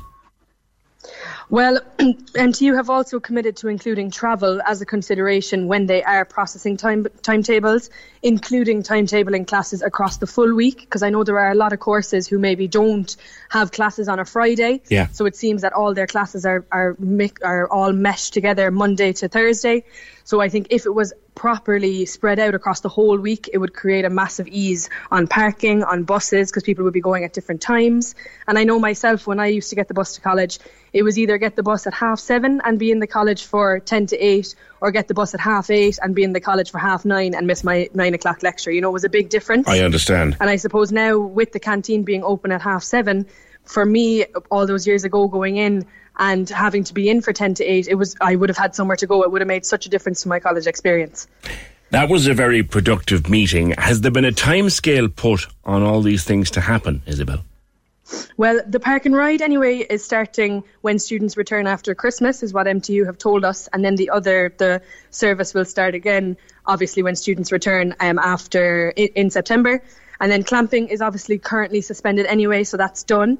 Um, the canteen, as I said, from today um, is open from half seven, and also the library now opens on Friday nights until 9:45 and Sundays from 10 to 4, which was never seen before in MTU. That's already happened as well. Then another mm. thing is um, a quiet space is being built um, in an IT corridor that was basically underutilized in MTU. It's called Áit Chiúin, and this renovation will be opening for students in January 24 and will include a quiet space for students to relax, meet with friends and study. So that's January. Um, I have one last question for you, Isabel. Yeah. When are you in the Students' Union and all of your colleagues going to start running for the Dáil? Because, lads. oh, I don't know. I don't know now would I be able to do that. this, I mean, if all this works out as planned, this will be a massive. And as a former student union man in my own college time, and that's not yesterday, it was a great day's work from your students' union, Isabel. Yeah, thank God. And you know, students, they really had their voices heard and they really came out in their forces and filled out our survey, really gave their experiences, and that really helped to get the message across because there's only so much we can do, but we really rallied together and it was great that we were such a united force, all all thousands of us. We'll keep in touch and see if this stuff is implemented according to the plans, but good to talk to you. Isabel Kavanagh, President of the Students' Union at MTU Cork they need to get into politics, these young people, because look at what they seem to have achieved with a couple of meetings and a walkout. Fair enough. 0818 96 96 96. Join the conversation. This is the Opinion Line. With Hidden Hearing, changing lives with the latest hearing health technology. They're all ears. Visit hiddenhearing.ie. Corks 96 FM. Cork loves the arts. We do too. That's why we bring you the Arts House. Every Sunday on Cork's 96 FM. Hi, it's Elmarie. Join myself and Connor every Sunday morning to find out what's happening in the arts all over Cork. There's so much happening. Fantastic festivals with great events for all ages, and we'll tell you all about them. The Arts House. Sunday mornings, 8 to 10. With Griffin's Potatoes. For fantastic quality and great taste guaranteed. Choose Griffin's Potatoes. Kerr's Pinks and Roosters. Cork's 96 FM. If you're in Kanturk and fancy a good cup of coffee, you could do worse than pop along to the Catch Up Cafe. Paul Bourne, um, of course, colleague and friend and uh, Southern correspondent to Virgin Media News and all those things. Paul Bourne was uh, tipping us towards this during the week. It's a fabulous idea, the Catch Up Cafe. But the story behind this cafe is everywhere. But the story behind it is unique. Jack, you weren't always in a position to open and operate a cafe, let alone have your own coffee brand.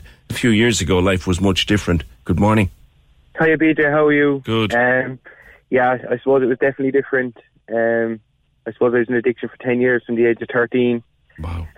Um, yeah, it's, it was a total different lifestyle to running a cafe and operating a business, I suppose. How did you manage to get yourself addicted at 13? What was the, what was the, what was the drug of choice? Uh, I suppose it started at cannabis. I suppose with friends out, tried it once with a couple of friends, and I suppose that's where my journey began. I kind of was hooked from the start. Right. Um, I know they say you know you get hooked from the start, but I did genuinely. I loved it. Um, it was just, I suppose, a routine as well. It became a routine. It became normal life, daily cannabis use. Um, I suppose daily cannabis use was for ten years. No matter what, cannabis was always the drug I had used. But I suppose it progressed then as I got older. Um, started experimenting with other drugs. I suppose ecstasy, MDMA. I suppose then it was Xanax, prescription painkillers, cocaine. And I suppose for the last couple of years it was mainly cocaine, Xanax, cannabis. And I suppose the final six months is where it really got bad. I, I, I found crack cocaine. Um, yeah, I suppose it just brought me to my knees, you know. Um, it was, it was just horrific. Um, it all started fun and games, and people don't realise that. And that's where I always start when anyone asks about my story. I tell them, no, it was fantastic at the start. Mm-hmm. Um, anyone that hasn't tried drugs, I, I say to them, oh, it was fantastic, it was brilliant, till it grips a hold, yeah, and then you're using daily to survive. Yeah. You're two, three days without sleep. You're using, you're begging, you're borrowing, you're stealing, um, racking up debts. Um, Did you ever but, get yeah. in trouble? Um, I was never really in trouble with the guards and stuff. Um, it was always just myself, my family, I suppose, that suffered from it, you know. Mm. How did you fund your habits? Because they're they're not cheap. Um, I suppose when I was younger, lunch money, Christmas, birthdays, keeping money, selling my PlayStations, any presents I get, selling my tellies, everything. I suppose anything I could sell. Constantly, my parents, I suppose they didn't understand at the start where my money was going. Um, it was very secretive with me, obviously. Um, so any money I got was spent on it, and then I suppose when there's a group of lads smoking, you can all kind of chip in your own little bit of money to to, to fund it. Um, later on in the years, then I suppose I started working. Um, my father was able to get me work in construction. I stuck it at. I, I throughout my addiction, I kind of worked for most of it. Luckily, well, I say luckily, but the money was wasted. Um, I suppose I ended up in Dublin then, uh, working in construction, and the money was fantastic. Yeah. Um, And the more money you got, the more. the more I used. Yeah, I suppose, but I was constantly in debt though. No matter how much money I had, the more money I had, the more I used. I was constantly in debt. Um, I suppose thousand euros a week in Dublin working, get paid on a Friday, it's gone on a Sunday. Um, yeah, I suppose my parents, I financially broke them. I couldn't even imagine what I have to add up to pay them back. But I suppose they don't want paying back. Seeing me clean is is what what's paid them back. I suppose. Sure. Bring me to that point. You said it was crack cocaine in the end. Like that's an awful thing. That that destroys people. So so so what was the turning point, Jack? Um, I suppose the last couple of years of using, I wanted to get clean. Probably two years. Um, I'd say every day, this is it. I'm done. I suppose like a broken record, and it brought me to my knees. I was isolated. I suppose when I started at a younger age to go back, I was it was socialising out, using with friends, and then I suppose it it got to being in my room on my own, days on end, using. Um, my mental health deteriorated. I was using to survive, and I suppose the more depressed I got about using, the more I used. It's a vicious circle, you know. It's a lonely, um, vicious circle. It is definitely, I suppose. Mm. And you think I, back, I, you said to me, and you you wanted to stress it at the start. It was great fun, but then when you're alone in your room, and it has become your life. Yeah, it's you're anxiety ridden, you're paranoid, you're depressed, you're sad, and I suppose the more them emotions kick in with the mental health aspect of it, the more you use. Yes. Um, really to try and numb like it out. a hamster on a wheel. Circle. Exactly. Yeah. Um, it got to the point then. I, I, it was it. I said to I said to my parents. I said I'm either going to overdose, commit suicide, or I have to get clean. Um, that that was the only three options I felt in my head, but I didn't know how to get clean. I felt if I kept using, I'd overdose.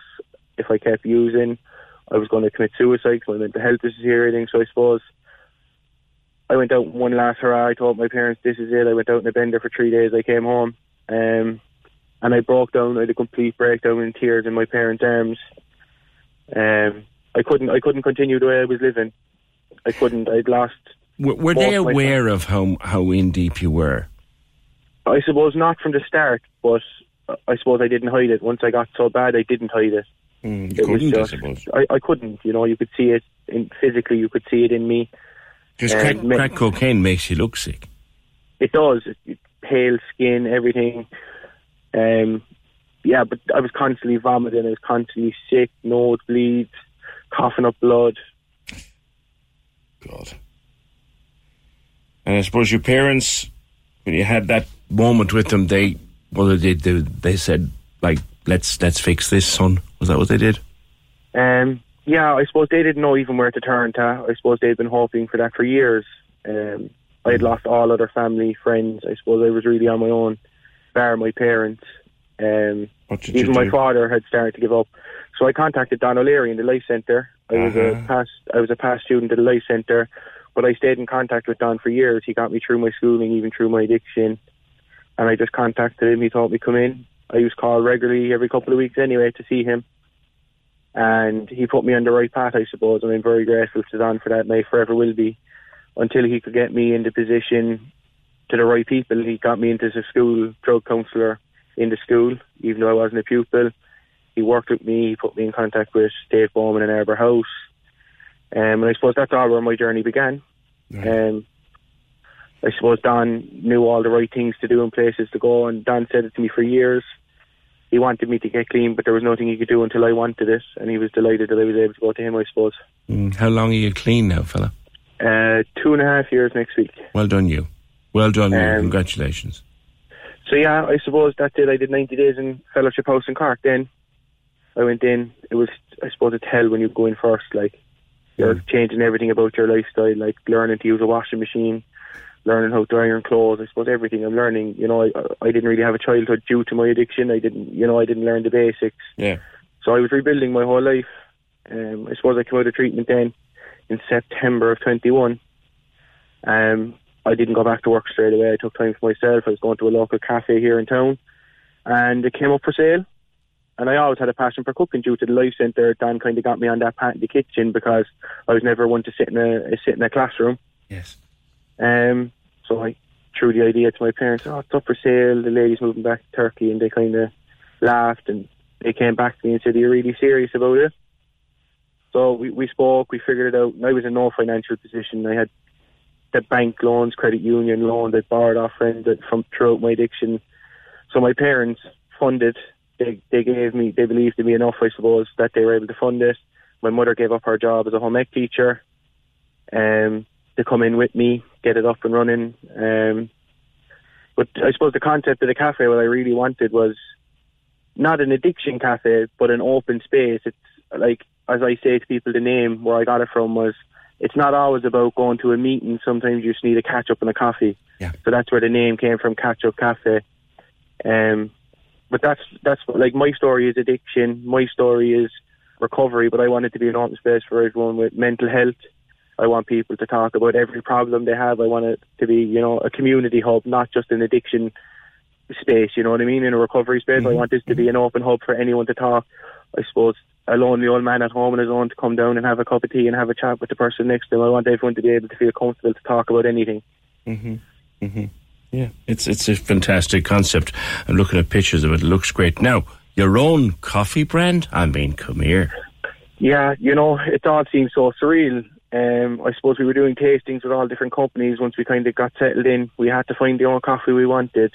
Um, and I suppose we did so many different tastings, and we met the lads in Soma, and they offered to roast our own special blend to what we wanted, um, flavour notes we wanted and stuff. Mm. So we, we went with it. Um, but then again, I wanted it to be a talking point. I just didn't want this to be our normal coffee brand. I wanted this to someone to see the label and go to recovery blend one day at a time and think about it and go, Jesus, I wanted to be on someone's counter in their kitchen and a friend come in and go, oh, what's that? And bring up the conversation to get rid of the stigma of addiction, mental health. It's not like, you know, people with mental health taken one day at a time. Yeah. The recovery blend, I wanted to have the whole concept to get people talking.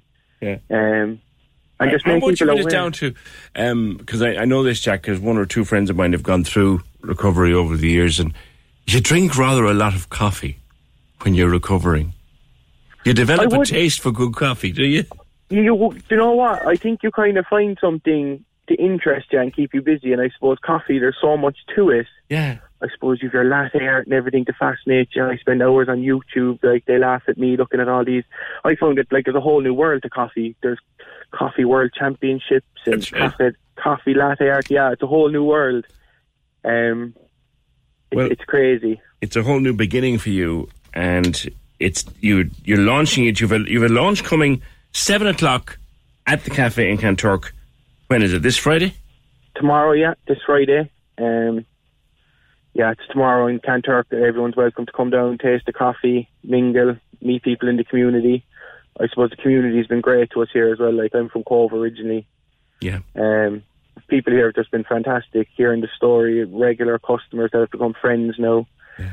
Um, even if they're busy, they pop in for a hello when they're passing. You know what I mean? It's just been fantastic. Even down to business people in the town that have helped me as I suppose a recovering addict, a young person that doesn't understand it's, business. It's, and this been, is just it's just a wonderful, wonderful, positive story. One last coffee question for you, Jack: Is it is it beans or does it ground? Can you put it into a plunger? I have both. I have I have the bean and I have ground. Oh, I'll be, I'll be looking plunger. for a bag of that for my plunger.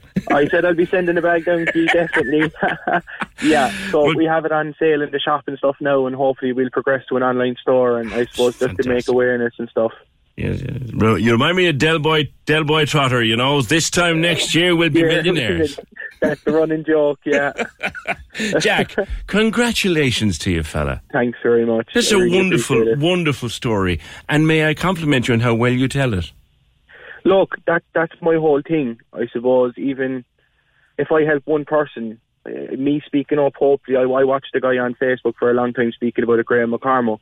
Yes. Um, and he, you know that's where I kind of base my attitude of talking about it. He's very open about it, his mental health.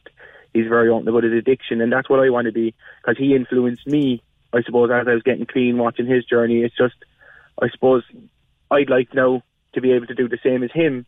And if there's two of us, if someone else is able to talk about it, you know what I mean, and make awareness and make it a normal conversation. Not well, you're, you're, you're, making a fantastic start. And one last mention, uh, you mentioned him earlier on dear friend of mine, I know a dear friend of yours, he finished up in the Life Centre at the Jazz Weekend, and I think yeah. join me in sending our best regards to the wonderful Don O'Leary.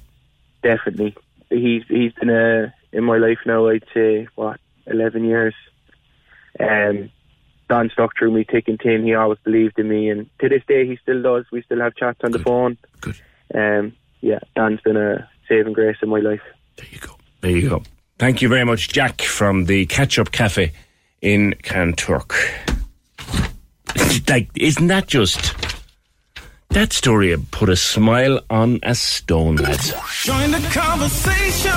This is the Opinion Line. With Hidden Hearing, focused solely on your hearing health for over 35 years. They're all ears. Visit hiddenhearing.ie. Cork's 96 FM. The lines are live. Hello. Join the conversation. Call 0818 96 96 96. Text or WhatsApp 083 396 96 96. Email opinion at 96fm.ie. This is the Opinion Line with PJ Coogan. Corks 96 FM. Told you about this uh, this morning, just after nine. This new thing that they've started at Pizza Hut in Hong Kong. It's, it's a restaurant called Ser Wong Fun, which itself would have you asking a lot of questions about what that actually means. But what would you would you eat snake on a pizza? Now, I'm there. Are, they say that you should do something every day that scares you. I am now terrified because in order to discuss snake meat on pizzas, Box is over there, Lorraine's over there, and Ross is in the middle. I have Stop left it now, this would you? What would scare you of about the three of us? what would scare you about the three of you? Ah, jeez. Have you okay? Snake, snake on a pizza. We're looking to know what beats snake on a pizza. That's a Samuel L. Jackson movie, isn't it? No, that's snakes On on a a plane. plane. Snakes on a plane. Oh, okay. snakes on a I thought it was a snakes on a plane pizza. Sorry, I'm confused. Pineapple on a pizza was usually as far as most people would go. Snakes on a pizza. You're right. Your thoughts, Ross Brown? please. Chalk it down. Really? Oh yeah, why not? Yeah, be adventurous. Snake meat. Yeah, snake meat. Sure, aren't they lean and muscular and ah. vascular and long and chunky? And terrifying. We're still talking about snakes, aren't we? Stop. and terrifying. Lorraine, snake on a pizza. I feel like I'd have to see it first. But in theory, I think yes. I think I'll give it a go, definitely. But I think I'd like to see it first and see how it looks first because I'm all about the visuals. Yeah. Mm. Yeah. Yeah, if it, was, if it it was strips of snake, I think Yes, that might put me off slightly, to be honest. Strips of snake. Yeah, you know, if they like cut it in like the same shape the snake is and then just like put it on. Yeah. Like, ooh. Is there skin on it? That's a good question. Not covered in the article, though, so I don't know. But yeah, I think you have to skin it because You'd have to skin it, yeah, 'cause it's scaly. They shred it. Actually, it's shredded. Oh, yeah. Ah, oh, shreds is oh, grand. Yeah, yeah, yeah. Yeah, grand. PJ, I teach you shredded. Lash it on. Lash Tastes on Lash it on then if it's shredded. Yeah, no bothers. anything shredded. Yeah. Bit of PJ Coogan shredded would be grand. Stop it. Isn't the snakes I only worry about now is the wedges. Oh, I knew it. I knew that coming. I knew that was coming. Right, so across the across the trip, can you beat snakes? You, I know, Bucks. You've half the world travelled and then back. Yeah, I went away for a four week holiday and came back three years later, a few years back, and I think one of them, one of the the, man, the mothers What started did you do? sweating. What did you do that they jailed you for three years? Yeah, we won't say. Uh, no, I just had a tiny backpack though. That's the only thing. uh, one of the standout things that I ate while I was away was we did uh, couch surfing while we were away. So you stay with locals, and they put you up, and they kind of show you all the, the, the bits and pieces you need to see of their their town. Um, one guy brought us for uh, it was cow brain and cow tongue tacos. Oh, God. Now, tacos obviously huge in Mexico. They basically like national dish, I would say. Uh, but these were interesting. The cow brain thing was fine. It was just a bit slimy. Did But- you know before you had a bite taken out of it? No, What- so he was like, "Will I get you a delicacy that only locals really order? No one else would go in there ordering this." And we said, "Yeah, yeah." yeah." So he brought down the tray, and he had three tacos, uh, one for him, uh, one for the person that was with me, and one for me. And he said, "Have a bite there, and I'll tell you what it is after." So we had a bite, and the cow brain one was quite slimy, so that was a bit off-putting. Does it look like brain? Um, yeah, I sup- not. Yeah, it's it's hard to. How would you kind of know, Lorraine? I mean, do you go around looking at cow's brains? Ah, you'd, you'd, you'd have an idea of what a brain looks like. It's I've- kind of like. It was like a misty jelly looking thing. I'll put it that way. I've had cow's brains, but it was just one was boiled and the other was pan fried, and they both looked like a brain on a Ugh, plate. No.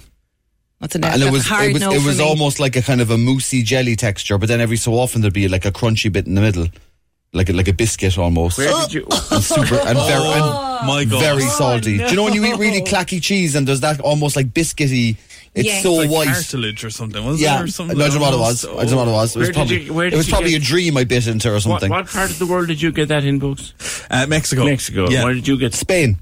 Spain? Yeah, Los Alcázares in Spain in a Spanish restaurant. Good lord. Yeah. Never have that. Lorraine, can you beat any of this? I did have fish head soup before. Fish head soup. Yeah. I used to work in a Chinese restaurant and the owners were from China and the food that we considered to be Chinese food is not at all Yeah. traditional at all. And one of the things that they would go absolutely crazy for was fish head soup. So once a week, somebody would deliver fish in and they would just cut off the heads and then whiz it up in a blender and serve it cold as well. And sometimes Hang on a minute, a minute. Fish head gazpacho. They Yeah. literally put the fish heads into a blender. just the heads into a blender. And sometimes Hang it- on, eyes, eyes, everything. mouth, Mouth. fins. Full head. Complete head. Complete. yep. Whiz it up. That's probably the best blender I've heard in about six That months, I'd a say. great blender. That's Great unbelievable. I'd that, yeah. Great His blender. radiator is terrible, but his blender is brilliant. Serve it up cold in a bowl, and sometimes it wasn't entirely blended. Like so sometimes there'd be little eyes looking up at you and lenses, and you uh, eat They it had cold, and they contacts. loved it. They I was loved going it. to say that they didn't even take the eyes out. No, no, and this is a delicacy. I mean, that once a week they would go crazy inside in the restaurant for it because the fish were coming in and it was fish head soup time. I tried it and it's exactly what you'd imagine vile. It's disgusting. So when you're having your whatever fish dish is on the actual menu, they're in the back noshing on the heads. yeah. Nice. We're out the front having a three and one, and they're in the But back. apparently, the amount of nutrients, it's apparently so, so good for you, full of omega 3s and full Yeah. of. Uh, I'm sure it is. yeah. Doesn't convince me though. No, me neither. Me Now, I would say, I have been to Southeast Asia and those parts as well. And over there, they literally have no waste. So everything, if they're making like a chicken broth kind of soup, every part of the chicken goes into that pot. So you could be eating this kind of chicken broth away with your rice on the side. And then out of nowhere, just kind of like floats to the top. It'll be a chicken leg. Ah, surely Oh. they clip off the little bit at the end. No, the feet get thrown in and everything. sure. Everything goes in, and to them that's like a delicacy. And I think even fish eyes in certain parts of the world is like the best part of It the is, yeah. dish. Yeah, I think there's like some like maybe good luck thing or something to it, or Mm-hmm. it gives you like knowledge or something. But when you bite into a fish eye, it does pop. It and does pop, and a Yeah. little bit of juice comes out. Yeah. Oh, dear me. It, do you know what it felt like actually when I was having that? It, it felt like a bush tucker trial on Yeah. I'm a Celebrity. It's it's one of those kind of vibes. Mm-hmm. You've tried some more of that bush tucker stuff, Ross, have you? I've had live crickets and live mealworms as Where- part of. Where? It was a bush tucker thing. It was at some event that I was doing, and they had like a stand, and they were getting people to do certain things, and I wasn't even doing the thing. I was just like, give us a taste off them because there other people were. eat- Ross was just hungry. I was just hungry. I was like, the other people were eating them as a challenge, but I was like, are they, they were like, they're kind of like chicken and tuna. They kind of taste. And were they? Yeah, they were lovely. Mealworms were lovely, See, it's all Ah, about the texture. and they were live. Like, yeah, Oh, They, They're hopping around.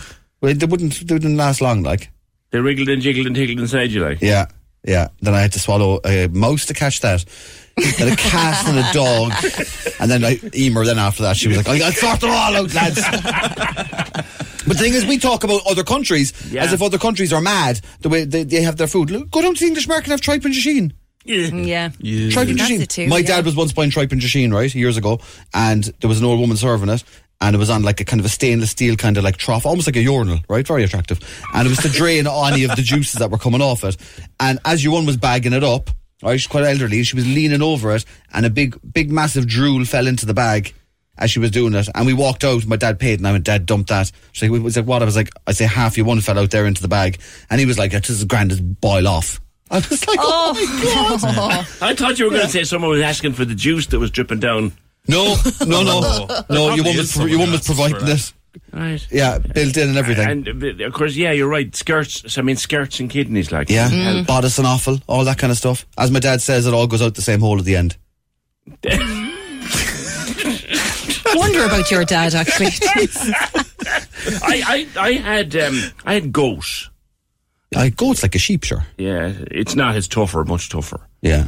I had goat. I was in Lebanon. Did Lebanon. you have to kill it, like? Mm, uh, Someone killed it for me. Thank you. I was I was in Lebanon, and we were up. They had, there was this camp where the, all of the various battalions had a little. In the early days of food trucks, like just in the nineties, they almost had food truck of their own, their own little canteen. Their own, and I went to the Nigerian, the NigBatt, mm-hmm. Mm-hmm. for lunch, and we had goat goat curry. Goat Oh, curry. Oh, Gorgeous. nice. Yeah. And then I was chatting to one of the soldiers, and we were having this. I was saying, "This is really nice." He said, "Yeah, but look around you. Do you see any cats?" "Oh, Oh, God's sake." no. Hey, now there's the one thing I would draw the. li- I would. I think it. I might draw the line at fish head soup, but I'd certainly eat the the snake meat. Yeah. Yeah. I I'd give it a have eaten crocodile. Mm-hmm. Uh, I have eaten kangaroo. Kangaroo's lovely. That's meant to be really nice, Really really, tender. lean, isn't it? Yeah. Yeah. I would draw the line at cats or dogs? Yeah, oh, absolutely not. Couldn't go there. No, no, no. Is no, that no. because you're a dog lover or a cat lover? Yeah, yeah. Yeah. What would you, Russ? Uh, I'm gonna I'm gonna skip over the obvious joke. Um, I yeah, if if it has a cute face, I would say no. That's kind of my rule. If it has a cute face, it's the only reason I haven't eaten Marty Morrissey up to this date. He's safe. Folks. uh, I would definitely not eat uh, cats or dogs. Um, definitely a dog fan over a cat, but I Yeah. still wouldn't eat them. Mm. But I would be up for trying. You the, wouldn't be trying the, old kitty con carne, no? No, oh good. Even though there has been times where I've gotten an old uh, portion of chicken balls with my sweet and sour, and I'm kind of thinking, is this Tibbles the cat? it could be. Not in the restaurant I worked in, I'll tell you that Sure, look, we're, okay? we're all eating horse about ten years ago there by accident. Well, they're blending the fish heads. and the- Yeah, yeah. I did eat moose once before as well. I lived in Sweden a, a good few years ago and I had moose. But it was actually really sad how it happened because we went to visit a moose park. So the moose is like the national animal of Sweden. It's Yeah. on all of their memorabilia and postcards and all the rest of it. So we went to a moose park and you get taken around all these different areas. You get to feed the baby moose and you get to pet them and look at the mammy moose and the daddy moose. And then you get to the end of the track and you start to see a little bit of smoke in the air and you go, what is that smell? It's like barbecue. And then you're eating moose right beside the baby moose. But what I will say, it's delicious. Yeah. It is delicious. Anyway, moose I, burgers. I love rabbit. I don't, oh, I've never had rabbit. don't think I've actually. ever had rabbit, no. No. Rabbit's gorgeous. No. There was a movie called Watership Down. Yeah. Oh, yeah. About rabbits. I remember um, I was on my honeymoon. It nearly, it nearly ended up in divorce. I had rabbit on a pizza. You can have rabbit on a pizza in Malta. So they put rabbit meat on a pizza. And my wife is sitting next to me. We're not married four days. And she goes, she's sitting there singing the song from Watership Down, right, to try and put me off. And I goes, hang on, Watership Down, you've read the book, you've seen the movie, now eat the cast. Yeah, oh. Oh. Oh, it's everywhere in Malta. Rabbit is rampant over there. Yeah, and, and no, they grow it for it. Like when you go in the back, you get chi- you get chicken, you get chicken wings in the pub downtown. You can get mm-hmm. barbecued rabbit as a snack Yeah. in any pub in Malta. They, Chalk it down. they breed them for eating. Oh my God. Yeah, it's lovely too. Okay, anything you wouldn't touch other than cats and dogs. South, Southsiders. you asked, PJ. You asked. I did. you left yourself I open should to that know one. better, shouldn't I? Uh, when I was in Guatemala, they eat a lot of guinea pig, but they put the entire thing cooked on a stick. Oh, yeah, okay. So and then you kind of they put it in the middle of the table and everyone just picks from it. Uh, that's one thing I didn't uh, go near, and that, I think it was I think it was a guinea pig, but one of them I remember looking at its face and it, you could just see it still had its teeth intact. Oh no! and I was like, no thanks, but it did look very crispy. I have to say. I'm sure it was. If you cook anything enough, I mean, you they can eat anything. fur, you know. They surely skin it first. Yeah, oh yeah, sorry, yeah, it was skinned, yeah, but they left like you, you're looking back at it and it's looking back at you. Oh no! I wouldn't eat a spider. That's the only thing I wouldn't eat.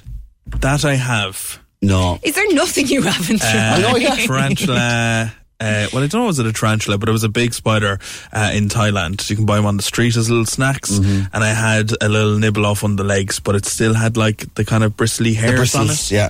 No. Yeah, wouldn't uh, recommend it. No. I think, to be fair, after this discussion, a bit of shredded snake on a pizza is. Um, It sounds quite safe now, doesn't it? Yeah. yeah.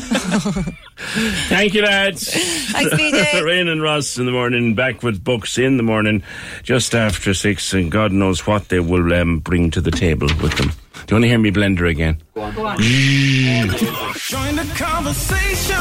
This is the Opinion Line. With Hidden Hearing, changing lives with the latest hearing health technology. They're all ears. Visit hiddenhearing.ie. Corks 96 FM. Yeah, there's anything strange or startling or wild or wonderful or weird or just plain disgusting that you've eaten somewhere else in the world or even here in Cork. I mean, Lorraine's fish head soup was in Cork. Oh, oh, and I like fish, like. 083 396 96 96. Uh, or send us a voice note if you want to, or a text or a WhatsApp. 083 396 96 96. I actually put a story into a voice note, make it even more colourful for us. There's some good ones coming in. I do not believe that, Deirdre. You did not, you do not have that for your tea in Christmas Day. Your, your husband's family does not. No. Christmas, no. Turkey sandwiches, yes. But that, no. Come back to it in a bit. 0818 96 96 96. St- staying with food, something a lot less adventurous. An old McDonald's for the tea. Uh, um, what happened, Teresa? Good morning. Good morning. You ordered I some or- food. I did from McDonald's last night. Okay. Well, not last night, yesterday evening. I ordered twenty to five. Right. And they came to me at twenty past five. Okay. And when they came, the drinks were all leaking right through the bag. That was the Coke. And then he kept saying to me, take that, take that. I goes, I can't take that. I was leaking all over my floor. So I gave it back to him and I said, I can't take that. And he told me he'd bring, bring me back the drinks again. He's a delivery guy only and never came back to me. Was he in a car or on a bike or what? No, a bike, a bike. Right. So um, he took them back, and that was grand. Then the chips were soaking wet. The top was dried. The the bottom was wet, and the wrong burger they gave my other child five and six. That's all they are. Five and six and a half. Right. And um, that was grand. So I rang back, and they wouldn't refund my money, and they wouldn't bring out any other food to me. So when I rang them, they just kept passing me on to somebody else, somebody else, somebody else, and I paid thirty-five euros and twelve cents for it. The, the kids had no food; they were crying all day, all evening. So when I rang them back, they wouldn't refund me. They told me to go into an app, a McDonald's app. I got onto them, and they gave me a message back saying, um, "Hold on, now. sorry, we can't offer you compensation." Why, why not? And they didn't give me an explanation. That's all they said. And the kids were crying over their chips and the wrong It, arrived. and It arrived, and you couldn't eat it because it was. The, the, yeah. the drinks were all wrong. They leaked all over outside my front door. And then the chips were wet and cold, and they couldn't eat it. And they were crying. I mean, they're only they're only children. What age did they? Yeah, and they wouldn't fund me. And then this girl came on last night. I can't name her name, as you know. And she told me that I was harassing them. I told her I had two crying kids. I told her I was getting on to you. And would she come on the phone to you? And she said, Oh, yeah. She goes, What satisfaction would you get from that? And I said, It's not fair. I said, with parents, with young children, because a child, child, they love their McDonald's foods. Of course they do. Yeah. Every. Yeah, they do. I- Every I, child. I like a bit of McDonald's myself I, now and again. I like it myself sometimes, but um, no, they wouldn't refund me. And then she told me then that um, Did you try getting onto the delivery service because um, we assume that they put the food properly cooked and properly packed into the delivery. And they were blaming the delivery guy, and I said, no, you can't blame him. It's he, he prepared the food. I said, he took 35 euros and 12 cent off of me. I said, for no, no food for the children. But they were blaming the delivery driver because he don't prepare it. I got he prepare it. So she, she, she did last night tell me I was harassing her, or harassing the phone, whatever. I mean, I had two crying kids. They had no food, no drinks, no nothing. Then she told me last night, um, bring him into the branch. She never said which branch. Well, let's, not, let's branch- not mention any branch here now for sure, yeah. No, no, but she didn't tell me which branch. I mean, you can't just walk into McDonald's and say, I got no drinks, the wrong food, and cold chips. I mean, you can't do that, like. Yeah. Yeah. Do you know what I mean? I mean, they, they were good enough to take my money and leave me with two crying children, and they wouldn't fund me on nothing. Yeah, yeah. It certainly wasn't up to scratch. You couldn't eat it when you got it, and the- Coke and whatever it was had spilled, and it was cold, and no, and that that's not good enough, and they should just refund you, you would think. Teresa, thank you for that. We're not naming the branch, uh, to be fair, because the staff in there are probably swamped as it is. But does this happen a lot for you? Not just with McDonald's. I, I, I don't like using delivery services. Um, because I don't like the terms and conditions of the people doing the delivery. Most of the pay is shocking. And there was a prime time thing a few weeks ago or a few months ago on their conditions of work. And I would rather get into my car and drive down and collect my own food rather than have some poor devil working for half nothing, uh, bringing it up to me. Um, and I guess, look, if if I did that, if everybody did that, they wouldn't even have a job at all. But I, I, I do get. But when it arrives, and it's not presentable and it's not edible, who's your beef with? Is your beef with the restaurant or the cafe or whatever? Or is your beef with the delivery company? Anyone else come across that? Woman is right. Three times last year I got Happy Meals for the kids and a cheeseburger for myself. On all three occasions, there was no cheeseburger for me. I had to sit there watching the kids eat. I guess it's human error as they're so busy, but it's very annoying when it happens.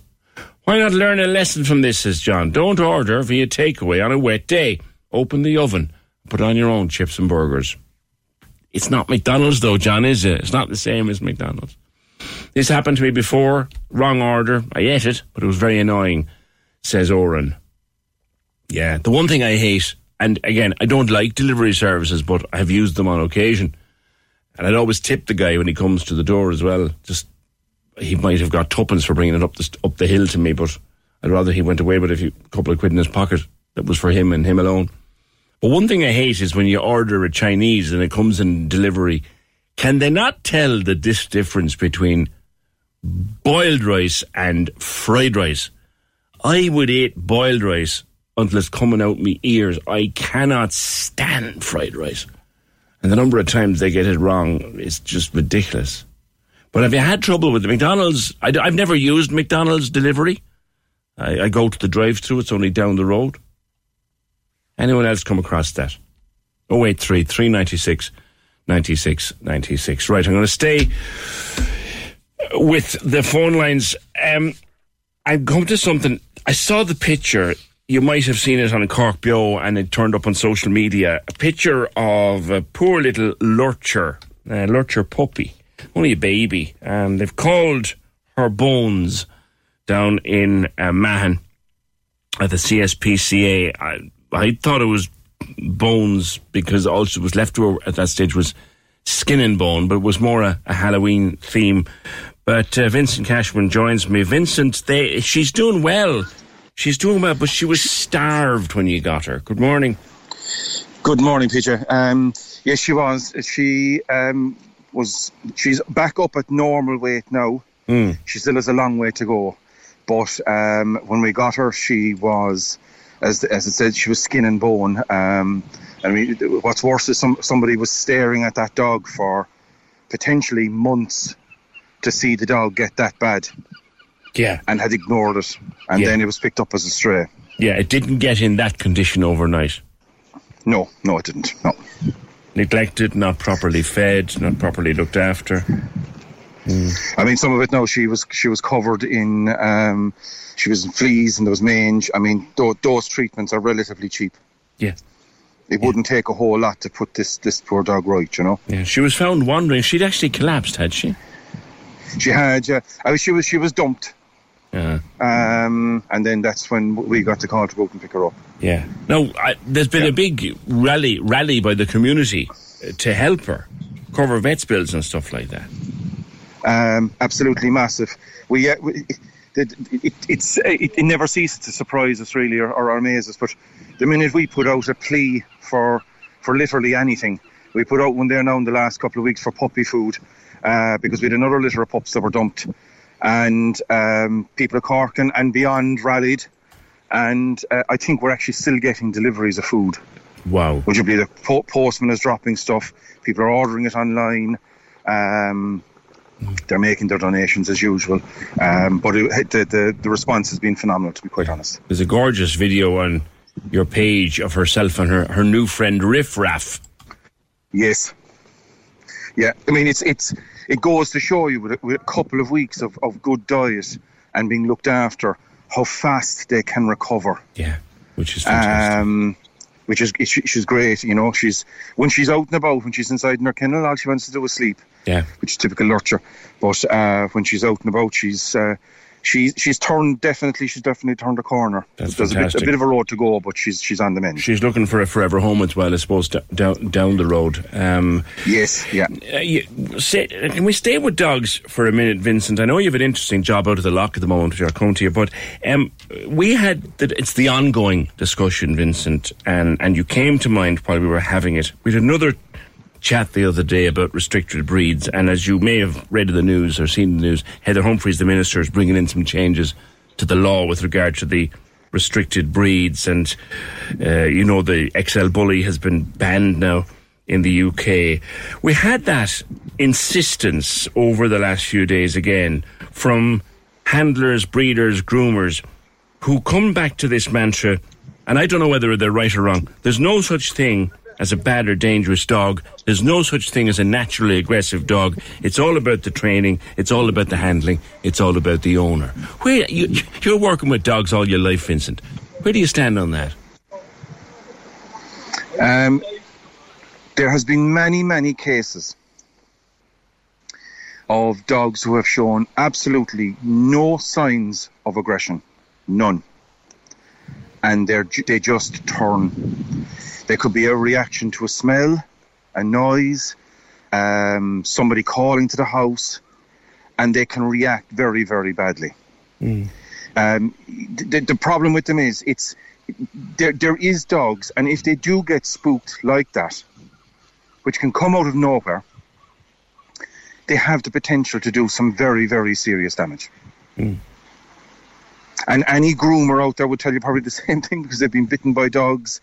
Uh, it, like you'll have the Labrador has bitten more people than than anything else, right? Statistics would show, but the bite of a Labrador would be nothing compared to the bite of an XL Bully, a Belgian Malinois, something like that. It would be nothing compared to it. The potential for very, very serious damage is with those larger breeds. Mm-hmm, mm-hmm. Would you, do you agree with the restriction? We don't. We, we, additional restrictions on things like you. You were talking me about Mal- Malinois before. That, that's an army. That's a police dog. Why would you want it as a pet? It, it, it baffles me. The very the German Shepherd is on the restricted breeds list. Mm. So it comes with the, the restrictions thereof, right? You must have a um, muzzle, uh, ID tags, must be walked by someone over the age of 16. And then these dogs are classed pretty much the same as your, your Jack Russell, your Labradoodle, your Labrador. Mm-hmm. And in the wrong hands, they are very, very serious dogs. Yeah. Very, very serious dogs. They're fu- give me a German Shepherd any day of the week. Mm-hmm. Belgian Malinois is a is a grand dog, but it needs to be walked. They're quite intelligent. They're very very able to work things out. But if you're if you're living inside in the city for argument's sake, what what you have to ask yourself the question: What do you want it for? Yeah. Yeah. And they're avoiding the restricted breeds list by getting these dogs. But in my own opinion, what we've seen of Belgian Malinois, what we've seen of the damage that these dogs can do, it is only a matter of time before we're talking on your show about somebody that's after getting killed by one. That's how bad these dogs are. And you work with dogs every day of the week, Vincent, and, and I appreciate Every day of the week. And I, I appreciate your your your your, your candor because there is certainly among, if you want, the training community, the behaviour community, there is this belief that there should be no need for a restricted list. It, uh, there- probably not. If we op- adopted the same, we'll say, situations or training that they have in the in the rest of Europe. If you want a dog that's considered, we'll say, if the restricted breed was to go, but that we say we had breeds that needed extra care or needed extra handling, that PJ Coogan, who wants to get a Belgian Malinois, has to pass a course stating that he can handle a Belgian Malinois. Yeah. That he can work with them, that he's more than capable of doing it, And, that to you up can, the and you can control it. and that more importantly you can control it. We you see people every day of the week, and it's with every dog, and it's down to training, and the dog is two yards, three yards, four yards in front of the person that's walking the dog. Dog should be walking to heel, and you're getting these breeds that if the dog decides to pull or run, the handler has no chance of controlling it. So you have to ask yourself the question: Are you going to be able to control this dog that you're you're you're, you're mad about? If you can't, then you shouldn't have it. The license fee for having one of these breeds should be trebled, if not quadrupled. We have one of the cheapest licensing systems in Ireland, uh, in in Europe, in Ireland. Um, it should be increased if you want to have one of these dogs, because again, then if you're going to get one of them, you have to have a purpose for it. They're not pets. Now, there's the And thing. w- They're not pets. I have had call after call, message after message. I have a staffy, I have a bully, and they're just a big sweetheart. And they generally are. They generally are. We're seeing very, very few Staffordshire Terriers coming into us at the moment because the XL Bully has taken over. But the likes of um, Staffies, they're all they're all lovely dogs. I'm a big fan of the Staffordshire Terrier. beautiful dog. They're gorgeous dogs. Puppies They're- are they're the puppies are delightful. and they're they're fantastic pets inside in your home until something goes wrong. There, there's been loads of pictures. There was a, a, unfortunately a child in the UK last year. Uh, they were all uh, newborn. Was a five days old, I think. Staffordshire up on top of the bed. The baby sneezed. That's all the baby did was sneeze. The dog got a fright, wasn't used to it, and the dog latched onto the baby's head.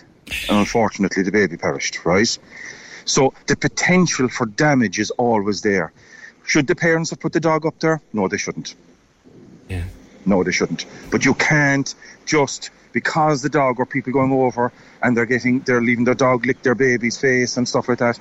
You don't know if the dog reacts badly. You you don't want that on your conscience afterwards, you know. Yeah, I get your point. I get your point. Consider a very why why would you want one of these dogs as a pet? Come back lastly to a job that you have down at the Lough. Now those beautiful black swans. You had to take one of them in a while back. We did. She was limping badly. So um, it was actually a person who frequents she, the, the the swan would be used to her all the time, and she was actually she managed to catch the swan, bring it over to ourselves. Uh, we've got a, uh, got her X-rayed, and she's been on meds for the last couple of weeks, which she is now finished. But um, she has arthritis in one of her legs, and it's it's not going to go away. It's like uh, anybody with arthritis, human or dog or anything like that. So it's not going to go away. So we we're putting her back out onto the Lough because the pressure on the leg will be more if she's standing on harder ground. So while she's out in the Lough, she has the the expanses four acres of water, and uh, her feet won't have to touch the ground unless she wants to come out. So um, she's in, in very good fettle. She's looking forward to getting back out onto the Lough, and um, but she will have she will have a limp that will be more noticeable. Sometimes we'll see her more, you know. So she's she's um, but she's looking forward. I'd say to going back onto it. Um, but yeah, aren't, aren't we, just very briefly, lastly, Vincent, aren't we so gifted, so blessed with the Lough right there in the middle of, of our city? Yes, it's it's it's a fantastic amenity.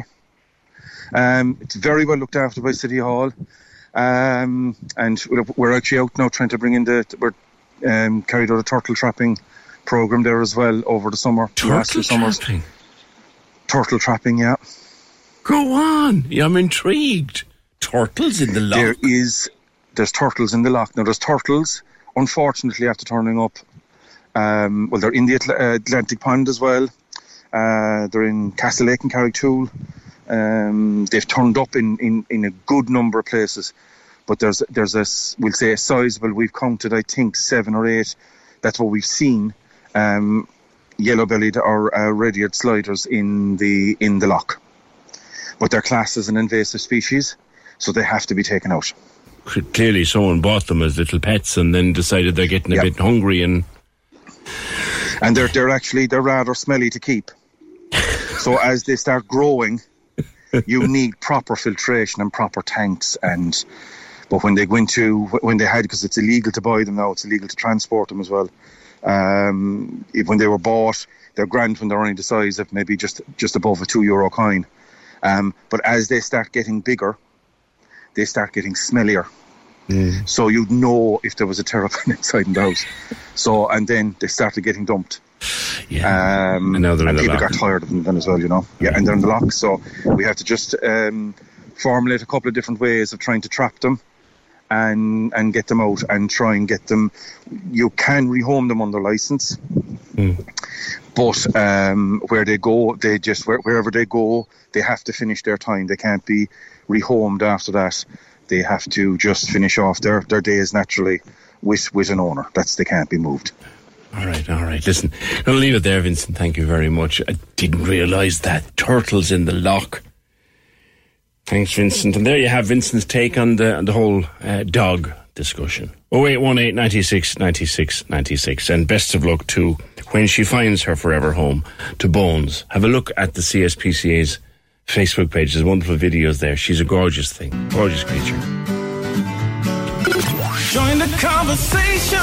This is the Opinion Line. With Hidden Hearing, focused solely on your hearing health for over 35 years. They're all ears. Visit hiddenhearing.ie. Corks 96 FM. Not to talk about food this morning and some of the strange things that you will or you won't eat, and I'm probably going to keep that list until uh, tomorrow. Although, yeah, Christmas evening, Christmas Day sandwiches. Deirdre says, in my husband's family, we have ox tongue and coleslaw sam. Oh, sweetest Lord.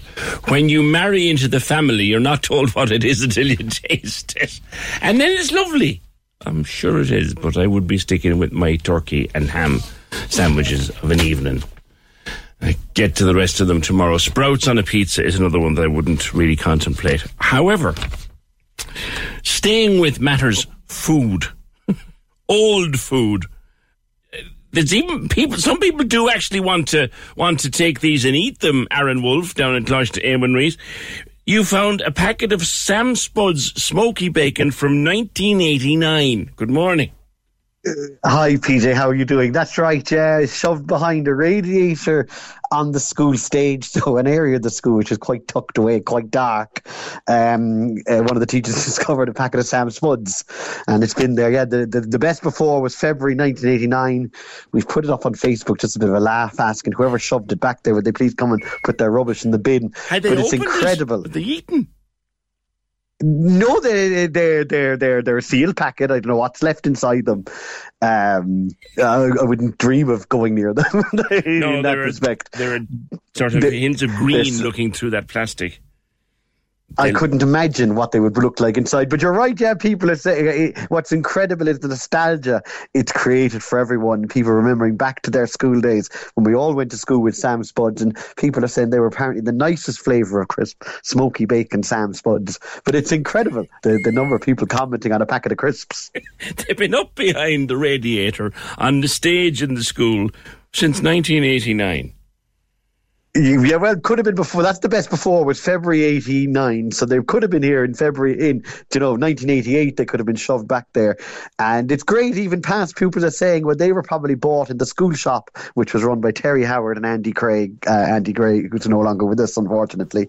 Um, but it's great, it, and you know, p- people having a conversation about old food and the nostalgia and the memories that food brings back. Like people are saying they can still taste those smoky bacon crisps. Someone this morning commented they're probably still repeating on the person. There was probably 13 an awful lot later, more in know. the bag too.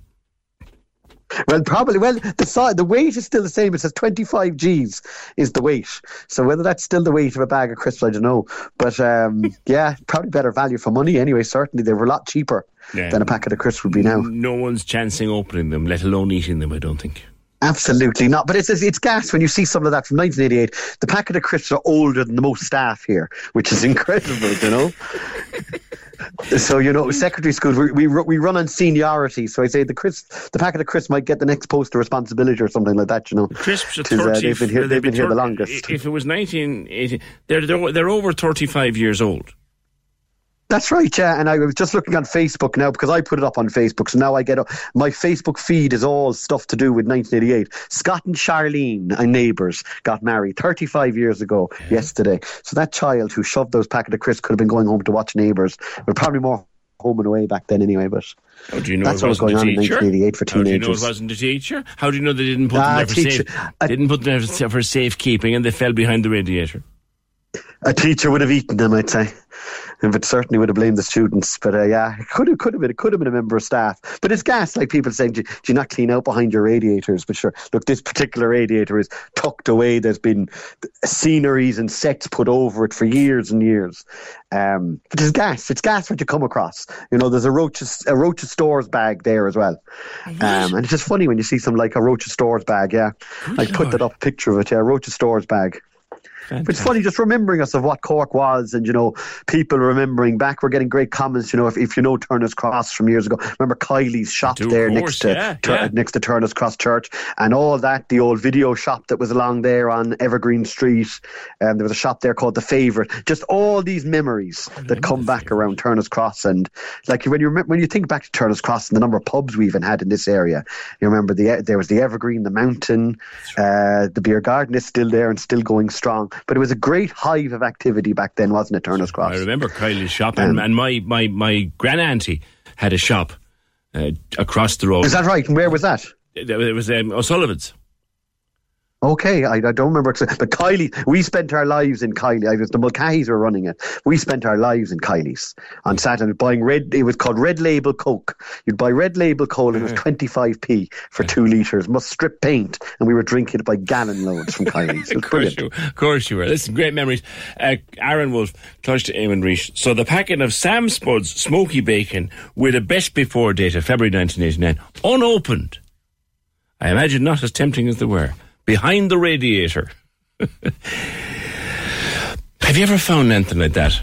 That would. Hey, it's Danny Pellegrino from Everything Iconic. Ready to upgrade your style game without blowing your budget? Check out Quince. They've got all the good stuff shirts and polos, activewear, and fine leather goods, all at 50 to 80% less than other high end brands. And the best part?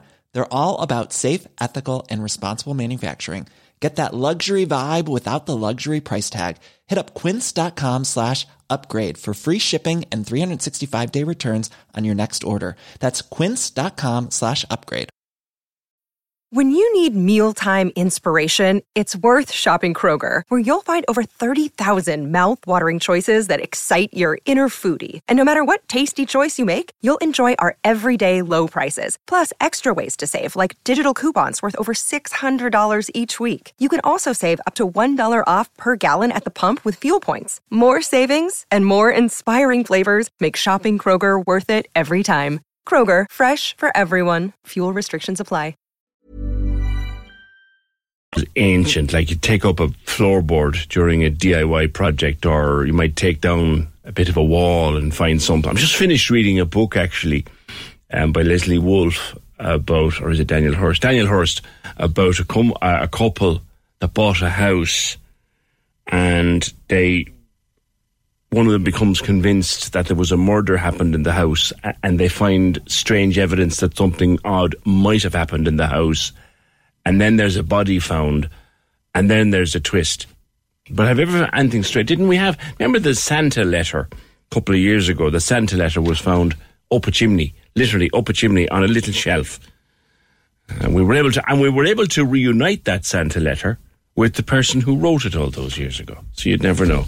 Oh wait, I wonder, can we find the owner of the? Did you lose a bag of crisps down the back of a radiator? In 1989, 0818 96 96 96. Right, last bit of business to Dick White, who is fundraising manager with As I Am. You have an event that you want to tell us about, Dick, to raise funds for your wonderful operation. Good morning. Good morning, PJ. Great to hear your nostalgic stories there. Um, I'd be a Tayto fan myself, not a fan Spudman, but hey. Can you get closer to that phone for me, Dick, if you would? Can, can you hear me there now? That's better now, yeah. Yeah, yeah. No, no, it's great to hear your nostalgia piece there. But I say I'd, I'd be a Tayto fan rather than a Sam Sports man. I'd be the uh, same. Myself. Do you know? But hey, leave it be. If they're still there and they're still intact, it'll be it'll, it'll, it, it's for a museum. Look at yes, thanks for the opportunity. We're holding a, a night uh, with the ghosts on Spike Island. That's uh, from Friday night. That's tomorrow night, the 10th of November. It's to raise awareness about isolation and highlighting barriers to life for autistic people and to generate funds for As I Am to deliver services in Cork and throughout the country. Yeah, okay. And uh, you have a, a number of people taking part. Uh, how can we help to raise some funds? What can we do? I, I, I think the simplest thing to do is to pop onto um, uh, asiam.ie. You can click then on the front page. We're on the front page of our website, and you can go in and people can support it or uh, donate online uh, that way. It'll be really super. It's a really important night for us. Uh, because we're, we're we're using the island. Uh, it's wonderful to have Spike as a, as a venue, but we're using the island to give this sense of isolation. We'll be on the island tomorrow night, we'll be looking at the mainland, but we won't be able to get there. And it's that sense of isolation within the autism community that we have, that we're trying to reflect. It's, it's come out of our same chance report that we do uh, sort of every year, and 90% of autistic people do not see that Irish, the Irish public understand enough about autism. You know, It's a, it's an interesting one, and and and uh, the the line isn't great. Maybe we'll talk That's more okay. ab- about it another day. But Dick, good luck with that. It's a night with the ghosts on Spike Island, in aid of and in support of As I Am, the wonderful work that they do. As I Am's website, asiam.ie, will have details and links and presumably photographs when they happen. And well done to everyone in Spike for cooperating with a wonderful charity as I am to help them do that. Thank you, Dick. Just before we go, on McDonald's, you have to allow PJ for a certain amount of human error. Staff are swamped. I see them running around like mad every time I go through the drive through. It's unfortunate when your takeaway order is wrong, but these things happen. I do think, though, that the lady should have been reimbursed because it sounds like a very disappointing experience for her kids. And that's from Dave. Yeah, mistakes happen because people are busy and people are overworked, and we'd accept we'd accept that very much so. Thank you, Dave, for that. And that is it. I think it is program edited by Emer O'Hay, produced and researched by Fergal Barry. All your podcasts will be up ASAP, and we'll speak to you tomorrow for Friday, just after nine. Join the conversation. This is the Opinion Line With Hidden Hearing, changing lives with the latest hearing health technology. They're all ears. Visit hiddenhearing.ie. Cork's 96 FM.